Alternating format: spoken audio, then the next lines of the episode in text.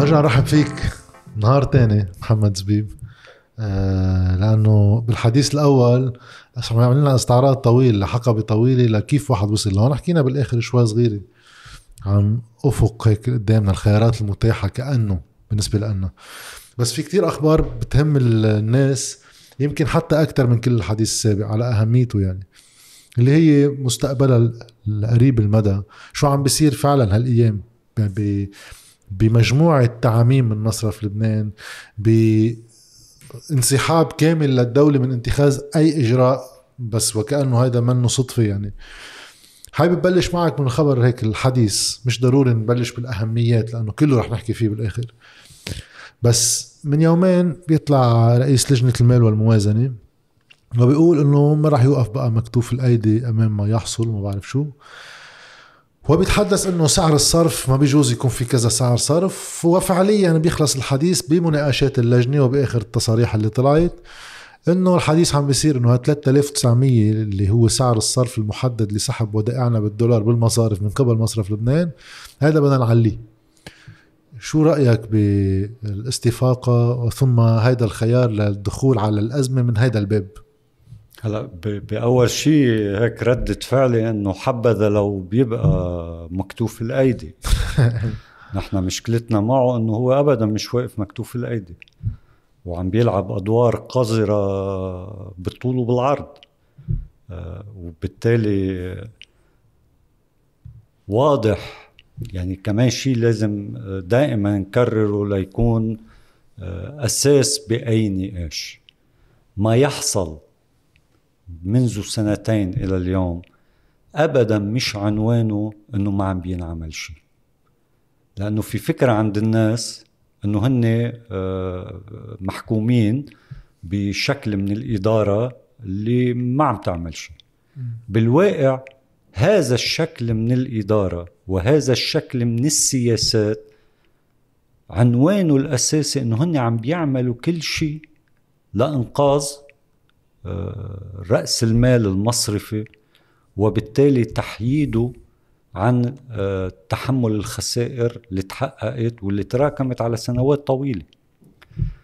فاليوم طرح بعد سنتين وأكثر إنه بدنا نرفع 3900 ليرة لسحوبات آه، بعض الودائع ضمن سقوف من هالمبلغ إلى مبلغ آخر هو استكمال للسياسات اللي متبعة على مدى هاي السنتين ما بتختلف شيء. آه، بمعزل قديش بيكون الرقم. لأنه اللي حصل لحد اليوم آه، هو آه، اعتماد سياسي عن سابق تصور وتصميم بتعدد أسعار الصرف بما يسمح بهوامش كبيرة منا صغيرة لإعادة احتساب مطلوبات وموجودات الجهاز المصرفي بما يخفف العبء أو الكلفة على الرساميل المصرفية.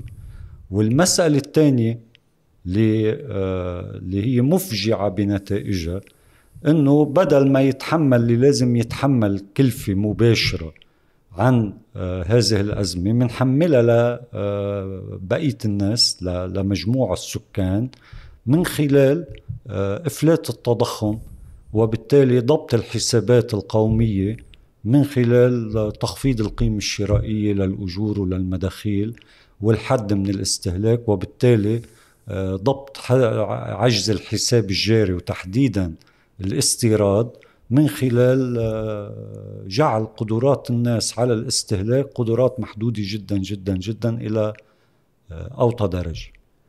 بالواقع هيدا اللي عم بيحصل. آه، بوقت إذا الواحد بيرجع شوي لورا وبيشوف كيف تدحرجت الأمور بيكتشف كتير قصص. يعني بتذكر منيح بتشرين الأول 2019 كان مطروح تسوية مع هذه المجموعة اللي عم بتدير السياسات اليوم. من خلال آه، مجموعة مطالب فينا نتخيل لو تنفذت إنه ما كنا وصلنا لهون. آه، هاي المطالب كانت من البداية إنه آه، نفرض ال capital control لنقدر نحافظ على كتلة مقبولة كانت موجودة بالبلد من العملات الصعبة. رسميا كان حكى ب نستخدمها. 33 مليار. هن ربما هن أقل إيه، رسميا. بس بس قد ما كانوا أقل كانوا أحسن من هلأ. كانوا كافيين لندير آه، عملية آه، تصحيح. تخفيف وطأة الأزمة على مدى زمني منه قصير.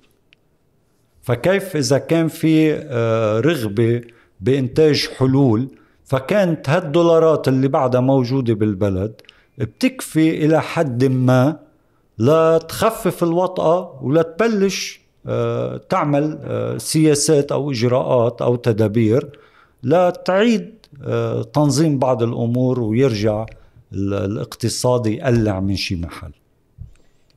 كان في مطلب تاني إنه أمام وطأة الخسائر المالية لازم ينعمل ما يسمى الهيركات والهيركات له أشكال مختلفة يعني مش في شكل واحد لل- للهيركات وبالتالي كان المطروح إنه في هناك عم بحكي بتشرين الأول 2019 في هناك مساحة آه، كبيرة لحماية صغار ال- الودائع أو المودعين وأصحاب الودائع المتوسطة. يعني إذا بينعمل الحسابات بذاك الوقت كان في إمكانية لحماية الودائع لحد ال 500 ألف دولار. ما تقرب صوبهم عم تحكي عن النسبة الأكبر بشكل هائل من الودائع. تماما. والنسبة الأكبر عم نحكي ب 98% من الحسابات المصرفية تقريبا. لأنه هو 2% بيملكوا كل الباقي. تماما. وبالتالي كان في إمكانية ل- لهيركات آه، على الودائع اللي بتتجاوز ال 500 ألف آه، ب- بمتوسطة بالحسابات بهيداك الوقت آه، كانت ممكن تبلغ آه، 35 40% اللي معه مليون صار معه 4 600 ألف بحد أقصى تماماً. متوسطة بس هون كمان لازم يعرفوا الناس لأنه دغري آه، خضعوا إلى حد كتير كبير. للهجوم الإعلامي آه، اللي آه، وقف بوجه الهيركات باعتباره بدك تشلح الناس مصرياتها وإلى آخره. وطبعا آه، في موجة هيك على أساس نحن اقتصاد حر وما بيجوز الدق بالملكية. إيه وعلى أساس اللي صار مش مصادرة للملكية الخاصة المتمثلة بال... بالودائع. تماما. ما الملكية الخاصة اليوم وين هي؟ وشو آه، وين هالحماية الموجودة لها وودائع الناس آه، تبددت فعليا.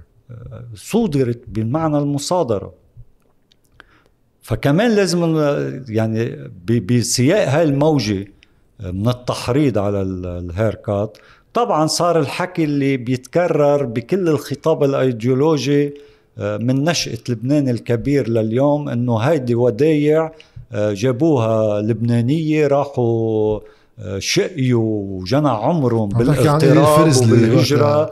وإلى آخره وجابوها على البلد جايين تشلحوهم اياها نفس لازم-. نفس المنطقة السرية المصرفية نحن تعاقدنا مع هول اللي راحوا جابوا مصرياتهم هون. ما مفرجيهم شو شو معكم طيب بهالمعنى بيسوى الواحد يوضح مسألة ليش كان مطلب مهم بهيداك الوقت لأنه في أشكال قلت من الهيركات من قص الشعر واحد من الأشكال اللي طرحت واللي كان ممكن النقاش فيها إنه نحن اللي فينا نقطعه هو ما يمكن اعتباره سعر فائدة أعلى مما كان يجب أن يكون.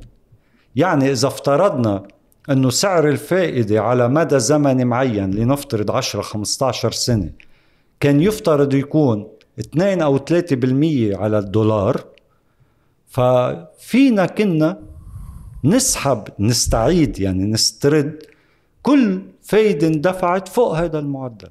فعمليا اللي عم بيقول إنه عم بتشلحوا الناس مصرياتها هذه الطريقة من ال- الهيركات كانت عم بتشلح شو اخذوا ما لازم ياخذوا صح.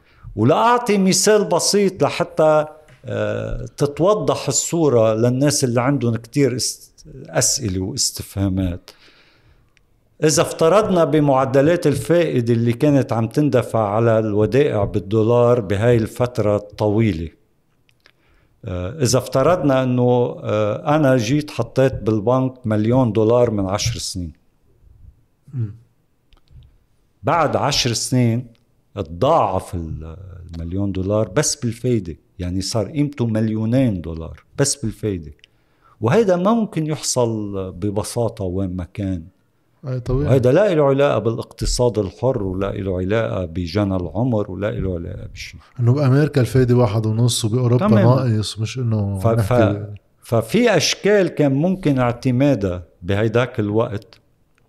منا آه، عملية تشليح مثل ما تصوروها الناس. عم تحمي الجزء الأكبر من الحسابات المصرفية وعم تسحب أو تسترد جزء غير مستحق قبضوه المودعين وبالتالي اللي ما قبض فايدة عفيه آه، أيضا كان من المطالب اللي طرحت بهيداك الوقت آه، إنه هناك فضيحة ناس بحبوا يحكوا عن الفضايح اسمها الهندسات المالية اللي صارت بسنة 2016 واللي في إقرار واسع جدا حتى من أطراف الإدارة الموجودة حاليا إنه الأرباح اللي حققتها المصارف وبعض كبار المودعين من هذه الهندسات المالية آه، هي أرباح غير مشروع.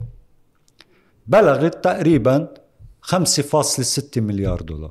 بس هون بدي اقاطعك بجملة.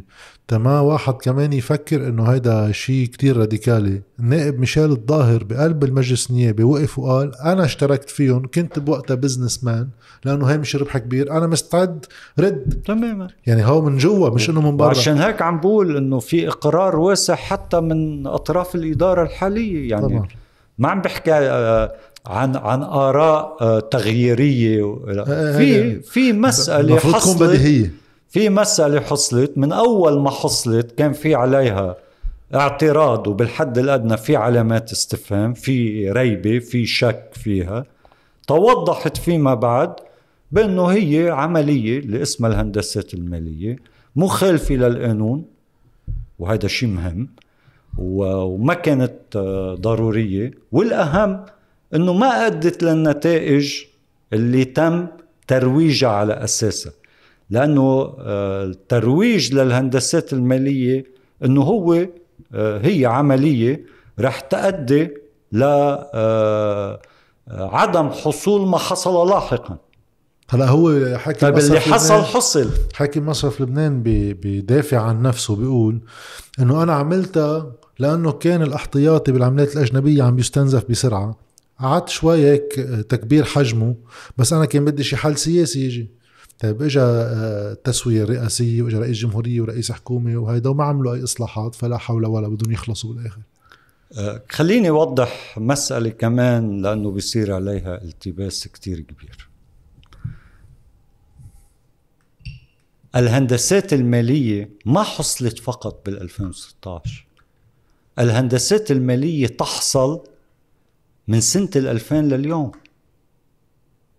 وبالتالي بتتف... يعني بتتفاوت أحجامها فحجة رياض سلامة بأنه هو ناطر الإصلاح أنه معلش يعني أنه أنه ما أنت بتحتاج دائما لطرف يكون النقاش معه آه، عقلاني وجدي و إنه عم بيقنعنا إنه هو منتظر إصلاحات من عشرين سنة لهلأ. وما عم تزبط معه. يعني وقت كشفت الفجوة المالية في ميزانية مصرف لبنان اللي قدرت ب 56 مليار دولار اللي هن ودايع الناس مش هيك؟ بسموهم ودايع الناس. وقت تقول فجوة مالية يعني غير موجودين فعليا. خسارة. خسارة. طيب ما الخطة اللي وضعتها الحكومة وكشفت فيها هذه الفجوة ما خبرتنا إنه هذه الفجوة عم تتراكم من سنة ال 2001 مش من هلا. أوكي كبرت الفجوة بالسنوات الأخيرة وتوسعت نتيجة العامل التراكمي ت- تعقد الأزمة وتعمقها.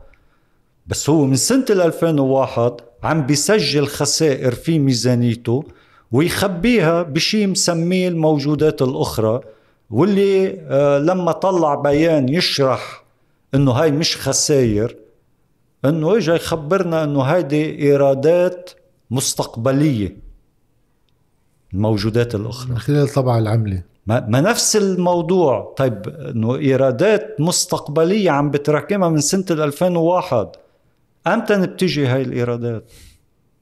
يعني إذا ما إجت بال 2002 و2005 و2010 و2019 أمتى بتجي؟ ففي كمية من الغبار أو الكذب اللي بينزت على الناس بشوه الصورة وبخليهم يقتنعوا بمسائل منا دقيقه ومنا صحيحه وحكينا امبارح يعني فلا أختم بس الفكرة لاختمها انه إنه ليك وين بلشنا بطروحات. فكان الفكرة إنه كمان جزء من المطالب استرد أرباح الهندسات المالية من المصارف والكبار المودعين وبالتالي حط ساعتها لائحة إصلاحات للمالية العامة وللإدارة وللاقتصاد وإلى آخره. طيب هيدا الشيء ما له علاقة لا بالراديكالي ولا بتغيير النظام ولا بشقلبة الوضع ولا بسياسات آه، وصراعات المحاور. إنه صندوق النقد منه كتير ثوري يعني.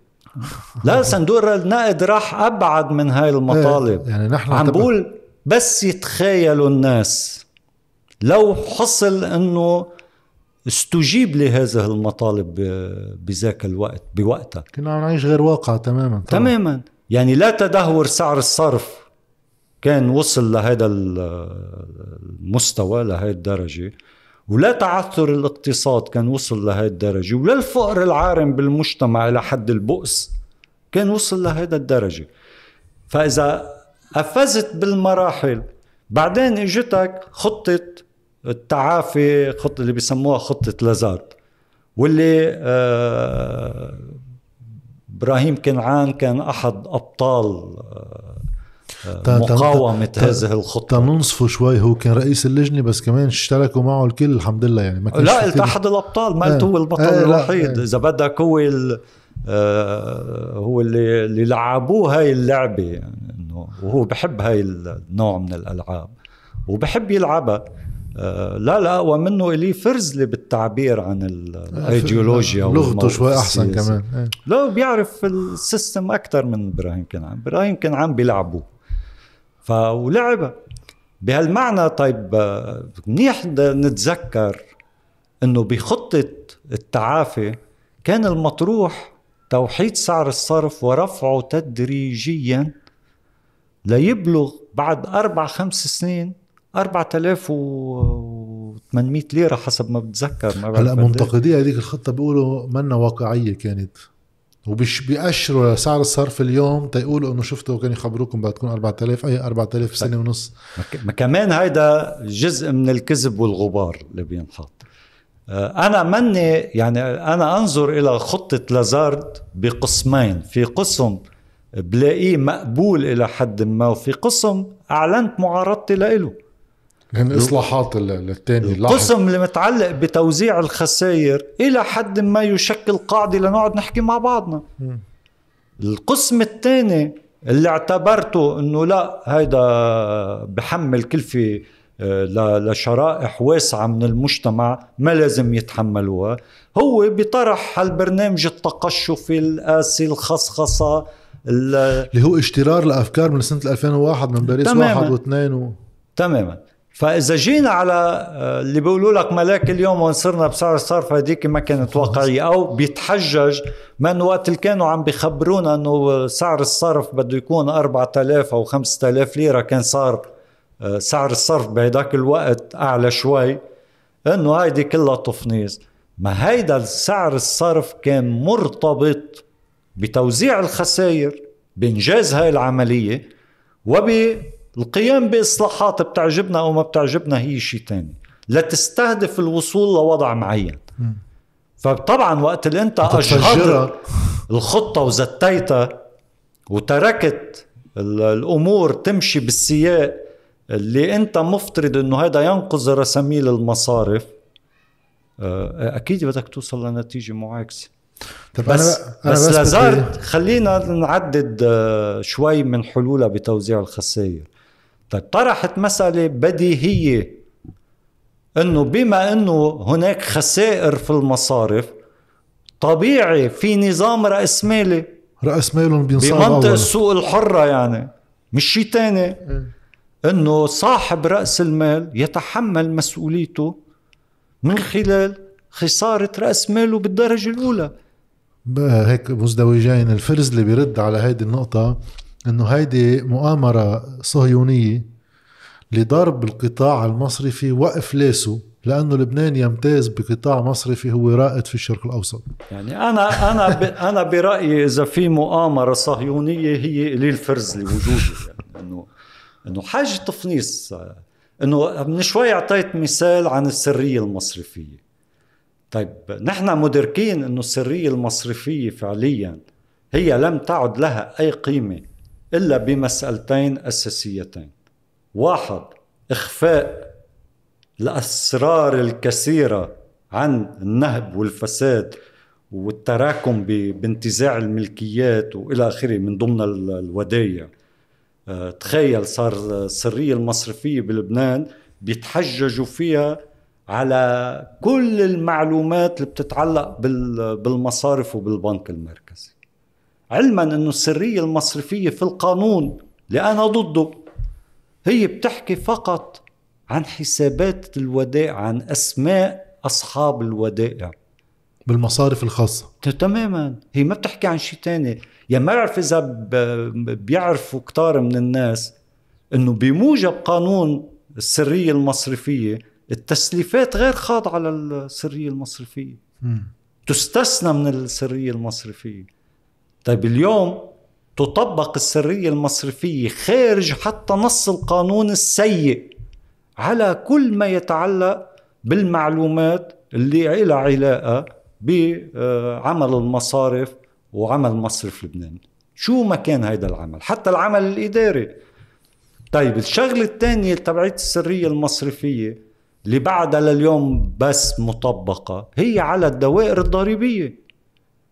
يعني آه، ما بيقدر آه، مراقب الضريبة آه، يتأكد دخلك إذا صحيح. من صحة تصريحك أنت بتقدم يعني أنا كتار بخبروني ومرة قالوا حتى وليد جنبلاط بمقابلة تلفزيونية إنه بينعمل دفترين. دفترين في دفتر بتقدمه لوزارة المالية غالبا بيطلع خسران وحالتك حالي وإلى آخره وفي دفتر حساباتك بالبنك اللي عم اللي عم بي- بيحلق عم بيطلع نتيجة الأرباح صارت وسيلة للتهرب. الضريبي بس في شغلة ثالثه بس بعد. بس كمان اللي عم بقول هيدا الشيء لا لا عم نقوله لأنه فعليا جزء كبير من السرية المصرفية إزاء الخارج لم تعد موجودة. هذا اللي كان بدي أقوله إنه في شيء كتير مضحك.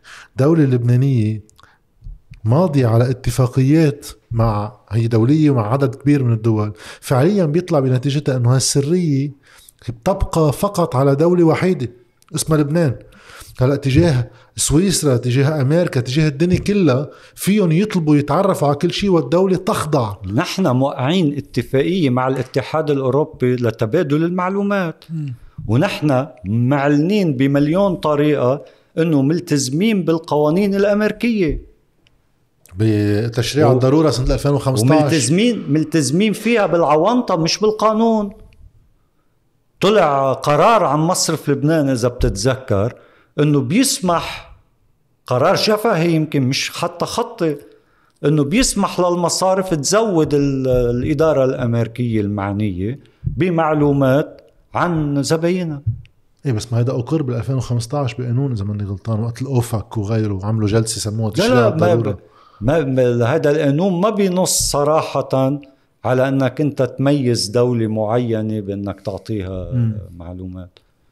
القانون اللي أقر هو تبادل المعلومات مع الاتحاد الأوروبي. هذا أقر لوحده. واللي واللي كمان وحدة من الشغلات آه، يمكن عم بتوسع خارج ال- الموضوع. آه، بينا نحن فترة بلبنان على الاتفاق آه، حول تبادل المعلومات. متخانقين إنه نحن أوكي مجبورين نبعث لهم المعلومات ال- عن رعاياهم اللي عندهم الجنسيات يعني هن معظمهم لبنانية. طبعا. بلبنان. طب بس ما نحن في معلومات عن اللبنانية عندهم فينا ناخد معلومات عنها. فكان في خلاف نزاع استمر لفترة طويلة. في ناس ما بدهم. إنه اولا ضروري نحن ناخذ معلومات عن اللبنانية ونقعد تحت عنوان إنه قال بيصيروا يتعرضوا للابتزاز وما بعرف شو.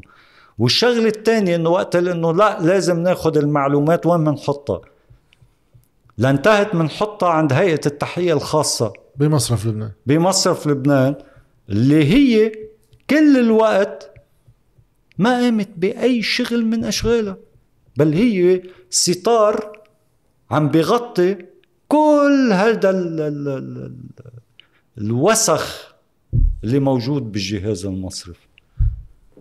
على فكرة هيئة التحقيق الخاصة مش رئيسها رياض سلامة بيكون. نعم. ومن ضمن أعضائها في المدعي العام المالي. علي إبراهيم. آه. بوقت المدعي العام المالي هو سلطة رقابية كمان على مصرف لبنان. مفروض يعني إذا بدي أدعي مصرف لبنان في الدولة بدها تدعي. هو هون في تعارض conflict of interest وصلاحيات. يعني أنت كيف جوا وبرا؟ على كل حال لا آه، منيح فتحت هذا الموضوع لأنه خصه بوضعنا. آه، مش على الزاوية اللي بتعلقها والمثيرة آه، بعمل القاضي وتضارب مواقعه. خد الهيكلية التنظيمية لمصرف لبنان مع إنه جزء من مشكلتنا هي هي جزء عم بقول مش هي المشكلة هي هون. إنه أنت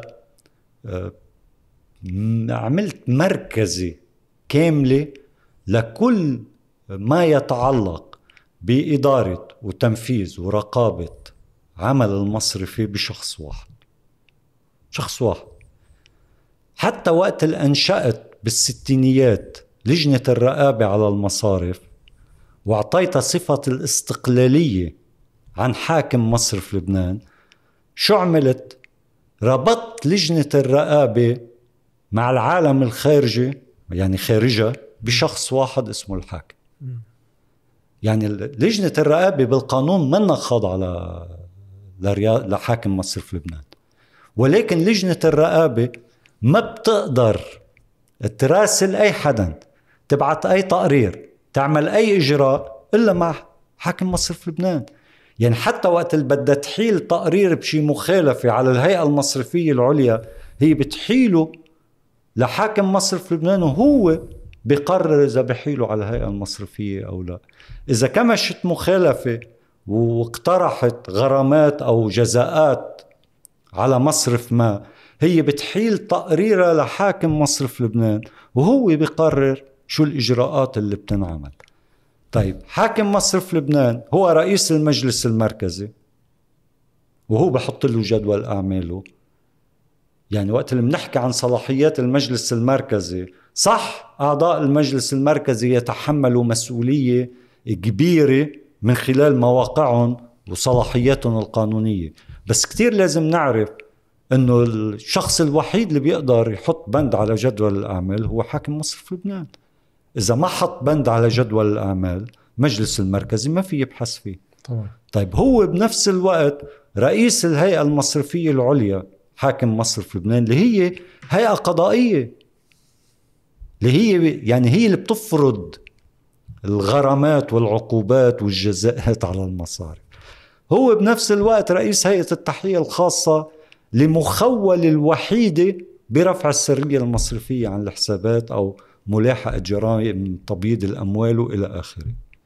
هو بنفس الوقت رئيس هيئة الأسواق المالية اللي هي معنية بتداول الأسهم وبعمل الأسواق المالية إلى آخره.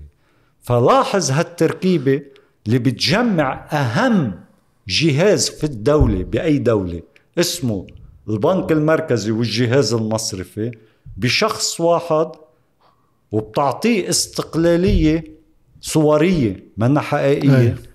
بأي معنى صورية؟ استقلالية صورية. إنه هو بالقانون محصن وهو يفترض ما في ما يرد على حدا فبالتالي حاطه على جنب.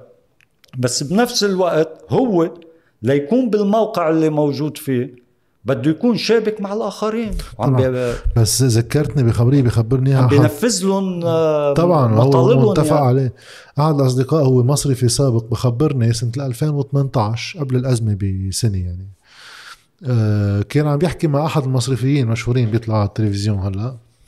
عم بيحكي هو إياه إنه الأرقام واحد واثنين ثلاثة وميزان المدفوعات عم بيسجل خسائر وقصة هيدي ال- إنه هي رايحة تنفجر. بيوافقوا على كل شيء بيقولوا.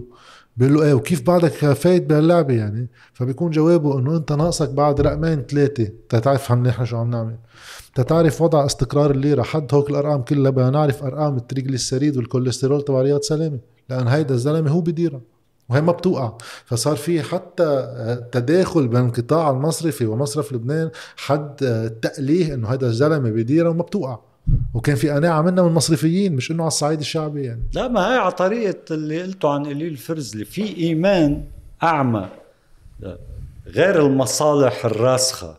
في إيمان أيديولوجي أعمى ب- بالقطاع المصرفي ودوره طبعا. وأهميته وإمكانياته آه، نسج أسطورة في لبنان على أنه ما كان يعتبر ازدهار أو نجاح اللبنانيين مثل ما بيسموه أنه هو قائم ب- بالجهاز المصرفي. طبعا هو بسببه طبعا. طيب هيدا آه، يعبر عن آه، عن فهم خاطئ كليا. لشو بيشتغل المصرف وكيف بيشتغل؟ تماما. هو بس يعني في يعني لاحظ لاحظ كيف آه، كان الخطاب يركب كل الوقت. إنه بتتذكر آه، دائما كانوا يطلعوا يقولوا إنه الجيش والمصارف آه، هي العمودين الأساسيين للاستقرار في لبنان. الجيش بما يمثل في ذهن الناس آه، ما- السيادة وال- والوطنية و و إلى آخره والمصارف ازدهار. زي- فأنت عم تشبكهم مع بعضهم. لتعطي بعد ايديولوجي للمصارف. ما له علاقة بشغلها هلا الجيش مش أكل كف له علاقة بدورها الجيش مش أكل كف إلا بسبب كل هذا الشيء اللي ركب. آه في واحد بس بدي أقرب أو بشغلة. أو في شيء أخطر إذا بتتذكر ومنيح نذكر العالم. اللي ضلوا ينقال لحد ما انهارت المصارف بأنه وجود لبنان وجود لبنان تخيل وجودنا نحن كبشر على هاي الرقعة مرهون بوجود المصارف. آه طبعا. بس في خبرية ثالثة يعني- كنت تتخبر بهذيك الفترة عن إنه نحن يعني هدفنا بالسياسة. على هالوجود إذا هو هيك. يعني. بس بالسياسة المالية اللي الدولة بتطلع يعني كل حكومة كانت تطلع تقول غاية الموازنة اللي عم نقدمها غاية الإصلاحات الضريبية ولا شو ما كان دائما هي استقطاب الودائع. وكأنه استقطاب الودائع هو ربح مش كلفة. يعني الناس دي إذا واحد بيجي 10 مليار دولار على القطاع المصرفي بتعتبر تلقائيا إنه أجاني 10 مليار دولار للإنفاق. مش إنه هي في عليها كلفة فوايد من وين بدك تجيبها. لا هيدا دين دين دين في حدا عم يدفع كلفته. يعني مش مش إنه عم نستعير آه، تعبير لنشبه الودائع بالدين الودائع تصنف دين على المصرف. كمطلوبات على المصارف. مطلوبات يعني ديون. هيدا دين بدها توفيه المصارف لأصحاب هالدين. والدين اللي بنسميه عفوا الودائع اللي بنسميها لغير المقيمين يعني اللي جاي من برا هي دين مش بس على المصارف هي دين على الاقتصاد إزاء الخارج. يعني صندوق النقد الدولي واللي هو مش حزب شيوعي لما بيحسب الدين الخارجي يحتسب ضمنه ودائع غير المقيمين. إيه. مش بس بيحسب اليورو باونس يعني والقروض اللي بناخدها من البنك الدولي لا لا في بقلبها ودائع غير المقيمين. هذا دين على الدولة على البلد على الاقتصاد على المجتمع بدها توفيه اللي, اللي أنت عم بتشير له هو تماما الآلية التي اعتمدت لتمويل هالنموذج الاقتصادي. هالازدهار. من بعد الحرب لليوم. إنه آه، نجذب تدفقات آه، من برا. آه، جزء منها بيجي كتحويلات من اللبنانية اللي بيشتغلوا بالخارج. جزء منها بيجي ودايع ومعظمها من هود الناس اللبنانية اللي بيشتغلوا برا. وجزء منها بيجي استثمارات أجنبية معظمها من الخليج اللي وظفت بالعقارات. بالتالي هالثلاث قنوات في شقفة منها بتروح دغري مباشرة على الاستهلاك والشقفة الأكبر هي بتروح تراكم بزيادة الودائع. وهالزيادة بالودائع في النموذج اللي خلقناه بالبلد ما إلى آه، كان تصريف ليقدر البنك يدفع الفايدة بده يوظف الوديعة. بفايدة أعلى تما يكون عم طبعا ولا كيف بيربح؟ يعني ما هو بيربح من فارق ال- الفايدة. طيب ما كان إلها تصريف لأنه عم ندفع فوائد عالية مش لسبب تاني؟ إلا لنجيبهم. عم ندفع فوائد عالية لنجيب هالودايع ولنعمل أرباح مش بس لنجيب ال مع انه طبعاً. شغله شغله فلتانه ويلا فينا نحط فايدة عالية ون- ونكسب كنا عم نعملها ما حدا سألان. بس إنه أنا لا أقدر أدفع هالفايدة ما بدي وظف هالودايع بفايدة أعلى. هاي ما بتزبط إنه أنا اوظفها ب- بأسواق خارجية. لأنه غالية كتير. لأنه ما حدا حيتدين بهالفايده صار يمتصوا مصرف لبنان والدولة اللبنانية. تماما. بس أنا بدي أقرب شوي لليوم لأنه الناس كتير بدها تسأل عن موضوع الدعم يعني يعني هيدي برد على السردية اللي روجوها بأنه الازمه الأزمة سببها إنه الناس حطت ودايع بالبنوك البنوك حطتها عند مصرف لبنان مصرف لبنان دينا للدولة الدولة آه، سرقوها السياسيين. الفاسدين وأنه يلا بدنا نسترد الأموال المنهوبة من هؤلاء السياسيين الفاسدين وكلهم يعني كلهم وإلى آخره. ما هاي السردية صنعت صناعة لحتى ما تخلي الناس يعرفوا تماما شو اللي صار. وين راحوا؟ لأنه هاي السردية عكس الواقع. اولا لازم يعرفوا الناس إنه الدولة اللبنانية تدينت من مصرف لبنان بالليرة اللبنانية. الفجوة هي في العملات الأجنبية بالدولار. وبالتالي الدولة ما أخذت ديون من مصرف لبنان بالدولار. آه، أقر بهذه ال- ال- الحقيقة آه، تقرير الفصل الأول آه، هاي السنة اللي صدر عن بنك عودة. طيب بنك عودة اجى قال بين ال 2013 وال 2020 بلغت فجوة العملات الأجنبية بمصرف لبنان الخسارة عنده بميزانيته 56 مليار دولار. وين راحوا بتقديرات بنك عودة هو ال 56 مليار دولار؟ رتبهم على الشكل التالي. في 30 مليار دولار تحويلات لودايع من الليرة للدولار. يعني هاي ما في دولار مقابلها. انت معك ليرات رحت عند البنك قلت له بدي قلت له حول لي اياهم على 1005 ل... لدولار. على الكمبيوتر عنده تاك تاك تاك صار معك دولارات بس إنه مش موجودين. لينوجدوا بده مصرف لبنان يدفعهم صح. من اللي مدينهم من المصاري 14 مليار دولار خسائر مصرف لبنان بالدولار مش بالليرة من خلال فارق الفايدة بين اللي عم بيدفعها للمصارف ليتدين الدولارات منها والفايدة اللي عم بيقبضها برا لما بيوظف هالدولارات برا. تمام. فإذا أنا عم بدفع للمصارف 7 و8 و12 بالمية وروح حطهم واحد وعم. بحطهم بواحد ونص وربع طيب في فارق بين اللي عم بقبضه واللي عم بدفعه؟ منين عم بيندفع؟ من دولارات؟ المصارف نفسها هذا اللي بيسموه البونزي. ال- المخطط الاحتيالي. إنه مصرف لبنان صار مضطر يتدين الدولارات اللي موجودة عند المصارف اللي هي بسموها ودايع الناس. ليدفع فايدة للمصارف نفسها عن دولارات سبق وتدينها. وبالتالي حقق خسائر نتيجة فرق الفايدة. الثالث بتشكيل هالخسارة هالفجوة قيمته 12 مليار دولار بين ال 2013 و 2020 اللي نجمت عن تمويل استيراد الدولة للفيول أويل. ولعقود بعض الشركات اللي آه، هلا الأجنبية هلا آه، بنرجع بنستعيد نقاش التسعينيات إنه ليش الدولة عم تعمل عقود بالعملة الأجنبية مع الشركات آه، بعقود الشراكة مع القطاع الخاص والمقاولات وإلى آخره. إنه ما هذا كان سجال موجود. طبعا. آه، يعني هديك المرة حكينا عن آه، سوليدار. ما, ما كمان سوليدار آه، بقانون انشائها آه، عمل آه، خطوة اليوم عم ندفع ثمنها كتير عالي من خلال السماح لهاي الشركة بتحرير رسمالها بالدولار.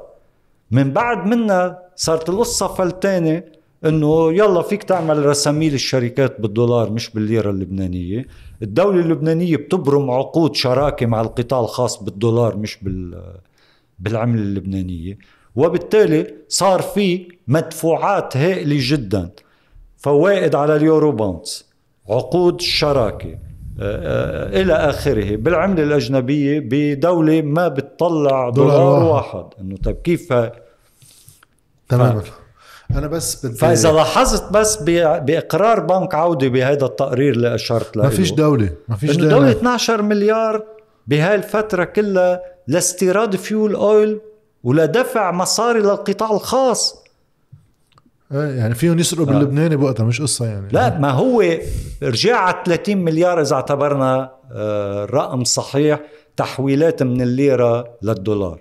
إنه معلش أنا وياك واكثريه العالم إنه إنه شو بدنا نحول نحول ما نحن بنقبض معاشاتنا بالكاد تكفينا لآخر الشهر. إذا عامل لك شوية ادخار جمعهم كلهم على بعض بيطلعوش آه، لكن واحد ما بعرف إذا بيوصلوا للمليار دولار. لما عم نحكي عن هيدا المبلغ هيدا شو هو؟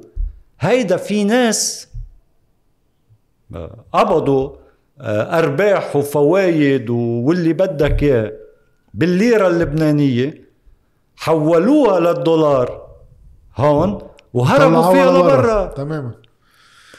طيب. هيدا هيدا معناتها يعني مش انه مش, مش إنه أنا معي مليونين ليرة رحت حولتهم على الدولار يا لطيف. ما هو يجمعهم كلهم على بعض. شو بيطلعوا؟ تماما أو أو بيجوا بيقولوا لك يا لطيف اللبنانية فلتوا على السفر على تركيا وعلى ما بعرف شو وإلى آخره على 2500 دولار و3000 دولار. okay. أنا بس إنه بدي... إنه أنا ما بدي ناقش تقنيا بالفكرة الخاطئة هاي. إيه. لك بدي ناقش ما انت بنيت كل الايديولوجيا عن إعادة الأعمار بعد الحرب اللبنانية. وقنعت الناس بهيدا النموذج إنك أنت بدك تعمل نموذج من الرفاهية تمام. اوهمت الناس فيه جاي. هلأ تمننهم إنه واحد راح قعد له يومين بإسطنبول إنه أنا خليني بس لأنه في موضوع هيك رح ياخذني على موضوع نرجع على سعر الصرف. بس كل آلية التفكير بموضوع الدعم اللي ماشي بالبلد من قبل الماضي إنه بلشت القصة كمان بغياب بالحكم يعني ما في أي توجه كان من بعد ما أسقطت الخطة اللي كنت عم تحكي عنها. بيطلع حاكم مصرف لبنان بآب أول مرة وبيبلغ الحكومة إنه أنا بعد بقيلي آه كمية من الدولارات تكفي الاستيراد والدعم الماشي على بعض أسعار الصرف اللي عم نستورد كم شغلة على 1005 على ثلاث أشهر شهرين.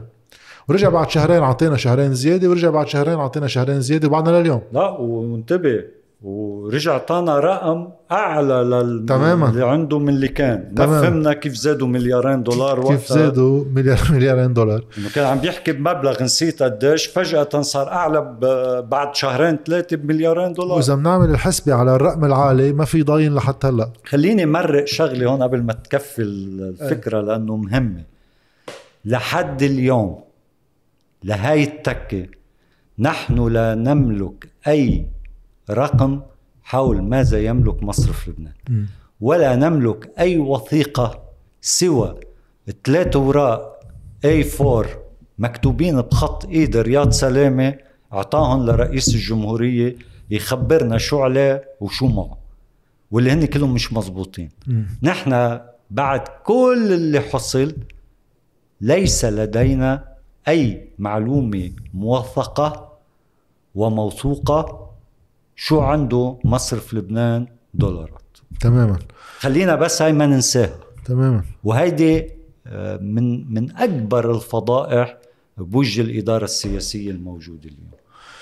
إذا اليوم بدنا نحكي انطلاقا من غياب هالأرقام. بس بس عم بقول هذا الشيء بلا آه، مجتمع عم بيموت من الجوع إيه, آه؟ واضح واضح. عم بيموت من الجوع وأنت بعدك رافض تحصر شو معك؟ تعرف شو بدي أعمل؟ وشو عليك؟ لنشوف شو بده يصير بعدين. مقاربة موضوع الدعم برفعه لأنه لأنه عم بطشق عفوا. لا لا خذ راحتك. لا لأنه كمان شيء لازم نعرفه. وقت رياض سلامة بيطلع بيقول معي 14 مليار دولار أو 15 مليار دولار. وقت اللي أنت عندك موجودات ذهب 16 17 مليار دولار. يعني وضعك مش سيء لهالدرجة. آه، كل خطة الحكومة طالبه 28 مليار كانت ليكون سيء لهالدرجة في احتمال من اثنين. يا انت مخطط تقرط هالدولارات يا هن مش, مش موجودين, موجودين. تماما. طيب كيف انت اليوم بتاخذ قرار ب عم بيصير دفاكتو ما حدا عم بياخده بس عم بيصير وكل مرة بنحط الحق على بعض لما حدا يحمل مسؤولية شيء برفع الدعم بصورة عشوائية عن كل شيء تدريجيا. وتقول إنه البديل عنا بطاقة تمويلية ب 16 دولار على الرأس وبسقف أعلى للعائلة يمكن خمس أشخاص. مهم توصل حوالي ال 85 دولار للعائلة يعني. وإذا واحد بيحسب ال 85 دولار على سعر صرف اليوم أساسا اتاكلت كلها بس بفروقات الوقود يعني. لما واحد يحكي عن كل شيء تاني رح يغلى من وراء ارتفاع سعر الوقود. وهيدا بيضرب حتى السردية اللي ركبوها كل الأحزاب على آخر سنة ونص صار كلهم بدهم اقتصاد منتج. طب كيف فيك تعمل اقتصاد منتج طالما الشيء الوحيد اللي عم تستفيد منه بهيدي الأزمة؟ إنه بعض أكلاف الإنتاج تقدر ترخص لتقدر تصدر بصورة تنافسية أعلى. هذا كله اليوم بده يرجع ينصاب إصابة مباشرة. هيدا الشيء شو أفقه؟ يعني هل في إمكانية؟ لأنه دائما في الحساب المادي بتقدر تعمل بدك إياه بتقتل العالم آخر شيء. بس في إمكانية إنه يصير. هلا مشكلتنا ما بنعرف قديش في دولارات. وشو أفقه لبعدين؟ خصوصا غير أسعار السلع على سعر الصرف نفسه وقت يصير بده يصير الطلب على كل الدولارات من السوق. هذا بسموه سودا هو اللي بدهم يجيبوا فيول وبيجيبوا دواء بدهم يجيبوا دولاراتهم صاروا من السوق. طيب. بال... بالشيء اللي كنا عم نحكي عنه قبل خلينا نثبت شغلة لنوصل. لهذا الحديث. إنه نحن كل ما عم نتقدم في الزمن عم بتزيد الكلفة وعم بيزيد الألم الاجتماعي وعم بيرسم لنا صورة عن المستقبل بائسة جدا. وبالتالي كانت الكلفة أقل من خمس سنين صارت أكبر من سنتين صارت أكبر من سنة. صارت أكبر بكتير اليوم. وبالتالي هيدا الشيء منه عبثي. يعني كتير ضروري نعرف إنه هيدا مش إنه فلتت الأمور وما قدرنا نضبطها. مش هبل يعني. هذه السياسة حتى البنك الدولي أقر بإنه هي متعمدة ومقصودة. بأي معنى؟ انت وقت بتمارس هيدا النوع من السياسة آه، بتكون عم بتقول بكل بساطة إنه في كلفة معينة. نحكي قديش فينا نختلف أو نتفق قديش هي. في حدا بده يدفع. تماما. يا بتجي تعمل شغلة مرتبة بتقول شغلة مرتبة بمعنى إنه موجهة. إنه بديهية. انه خي اللي اللي استفاد كتير بالسابق في يتحمل كلفه أكبر من غيره هلأ. إنه هاي بتكون مرتبة. هلأ تفاصيلها بنختلف بنتفق إلى آخره بس بيكون هيدا عنوانها أو بتجي بتقول ما حصل إنه اللي استفاد كتير هاي فرصته ليستفيد أكثر وخلي هالشعب هالمجتمع يدبر حاله و... ويدفع هو الكلفة لا أنا بدي أدفع ما أنا قادر ما أدفع. عندي القوة الكافية إنه ما أدفع. وتماما واظهرت هاي السنتين إنه هو يملك هذه القوة وبالتالي فرض على المجتمع يدفع كلفة باهظة من دون أن تهدد الركائز الأساسية لسلطته وسيطرته. مش هيك؟ مش هاي الحصيلة تمام. مش عم نقول خلصت يمكن يتهدد بكرة. بس لليوم صمود. بس لليوم لهاللحظة اللي عم نحكي فيها ماشي الحال. آه ما هو عم بعنتر زيادة. إنه ما شاف إنه هو مهدد و ويا لطيف لدرجه ما عملوا حكومة على سنه بمشكل على وزير ووزيرين. ما في أي. حرج يعني. فعشان هيك لما أشرت بإنه في احتمال من اثنين يا بدي اقرة الدولارات يا منهم موجودين. أنا من وجهة نظري من قراءتي للأرقام وللوقائع هي مزيج ما بين الأمرين. في شوية دولارات مش مثل ما عم بيقول أقل وفي رغبة بالسطو عليهم. وبالتالي لأنه قادرين نعمل هذا الشيء فكان آه، بالبداية آه، طبعا في في في في تباينات بين القوى المسيطرة. بالبداية كان في كتير خوف ورهبة من إنك تحرر الأسعار آه، بشكل فالت والى اخره. خايفين ما يقوموا عليك الناس وانك تخسر جزء من قواعدك. والأهم شعورك عند بعض القوى بالمسؤولية تجاه قواعدك الاجتماعية. إنه خيادة إذا فلتت الأسعار بالشكل اللي غير قابل للضبط طيب أنا كيف كيف بلم جماعتي؟ إيه. ما أنا كمان عندي شبكاتي التوزيعية. طيب قديش بتصير كلفتها كيف بصير بدي أتصرف؟ فكانوا مشربكين لوصلوا تحت ضغط قوي بأنه خلص سلمنا خليها تفلت. ليش تفلت؟ تفلت الأسعار. طبعا. لأنه لاحظ الإعلام اللي أنا بسميه الإعلام الاوليغارشي لاحظ على شو آه، بضله مسلط الضوء. إنه كل مسألة الطاقة اختصرناها بالبنزين تبع السيارة على أهميته. بس نحن ما عم نحكي عن هذا الشيء بس.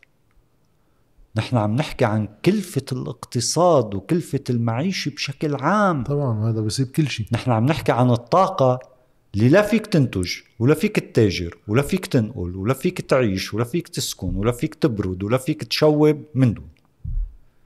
عم نحكي عن طاقة. فأنت حاطط البلد أمام نقص فادح بالطاقة وكلفة مرتفعة لهالجزء البسيط بالشكل اللي عم بتأمنه لن يستطيع لا أسرة غير الفئة العالية جدا يعني اللي قاعدة على رأس الهرم الطبقي. ما بتقدر تتحمله وما بتقدر تتحمله وهيدا الشيء كتير مهم أكثرية الساحقة للمؤسسات الصغيرة والمتوسطة. طبعا. شو ما كنت بتعمل طبعا. إذا كنت بتصنع والله بتتاجر والله آه، تكنولوجيا اللي بدك إياه شو ما كان على علاتها بس نحن بنعرف إنه المؤسسات الصغيرة والمتوسطة بتشغل أكثر من 50% من القوى العاملة في لبنان طيب عم نعرف عن شو عم نحكي طيب آه، المسح اللي عمله البنك الدولي من فترة طيب آه، خبرنا إنه 17% من الشركات سكرت كل نهائيا كليا. وخبرنا إنه 67% من الشركات أو ربما أكثر مش ذاكر النسبة آه، تراجعت مبيعاتها بنسبة كتير كبيرة. وخبرنا إنه حوالي 43% آه، من هاو الشركات خفضت أعداد الموظفين عندها بشكل كبير. طبعا. وهيدا قرى ثلج عم تكبر. طيب أنت حاطط المجتمع أمام البؤس وحاطط الاقتصاد أمام تعثر طويل المدى. كرمال شو؟ كرمال تنقذ شوية ثروات تراكمت مع الوقت بطرق آه، فظيعة قديش آه، هي خبيثة وقديش واللي بيخوف ترجع تجينا بالمستقبل بصفة الإنقاذ إنه أوكي رح نجيب كم مليار من قش الدولة كلها وهيدي كرمالكم يا شعب لبناني. تماما. بوقت إنه المقاربة في أزمة مثل هاي الأزمة ما بتكون بهاي الطريقة. أول شيء تعجبك الدولة أو ما بتعجبك بدك تغيرها أو بدك تخليها. آه شو ما كانت فكرتك عنها في مسؤولية على الدولة بتأمين الحد الأدنى من الحماية للمجتمع؟ وبالتالي أنا ما في أتعاطى مع الصحة والتعليم والوقود والطاقة والدواء وإلى آخره إنه هذا الشعار السخيف والتافه تحرير السوق مثل كأنه عم بعمل مبارزة نظرية آه، على أيام آدم سميث يعني إنه هيك بحط عنوان كبير تحرير السوق. شو تحرير السوق؟ عم بتحرر السوق من شو؟ عم بتحرره من دور ومسؤولية الدولة. لأنه أنت وعم بتقول بدك تحرر السوق أنت بتعرف أنه البنية الاحتكارية هي مناقضة تماما لفكرتك عن التحرير. اللي هي فكرة وهمية أصلا.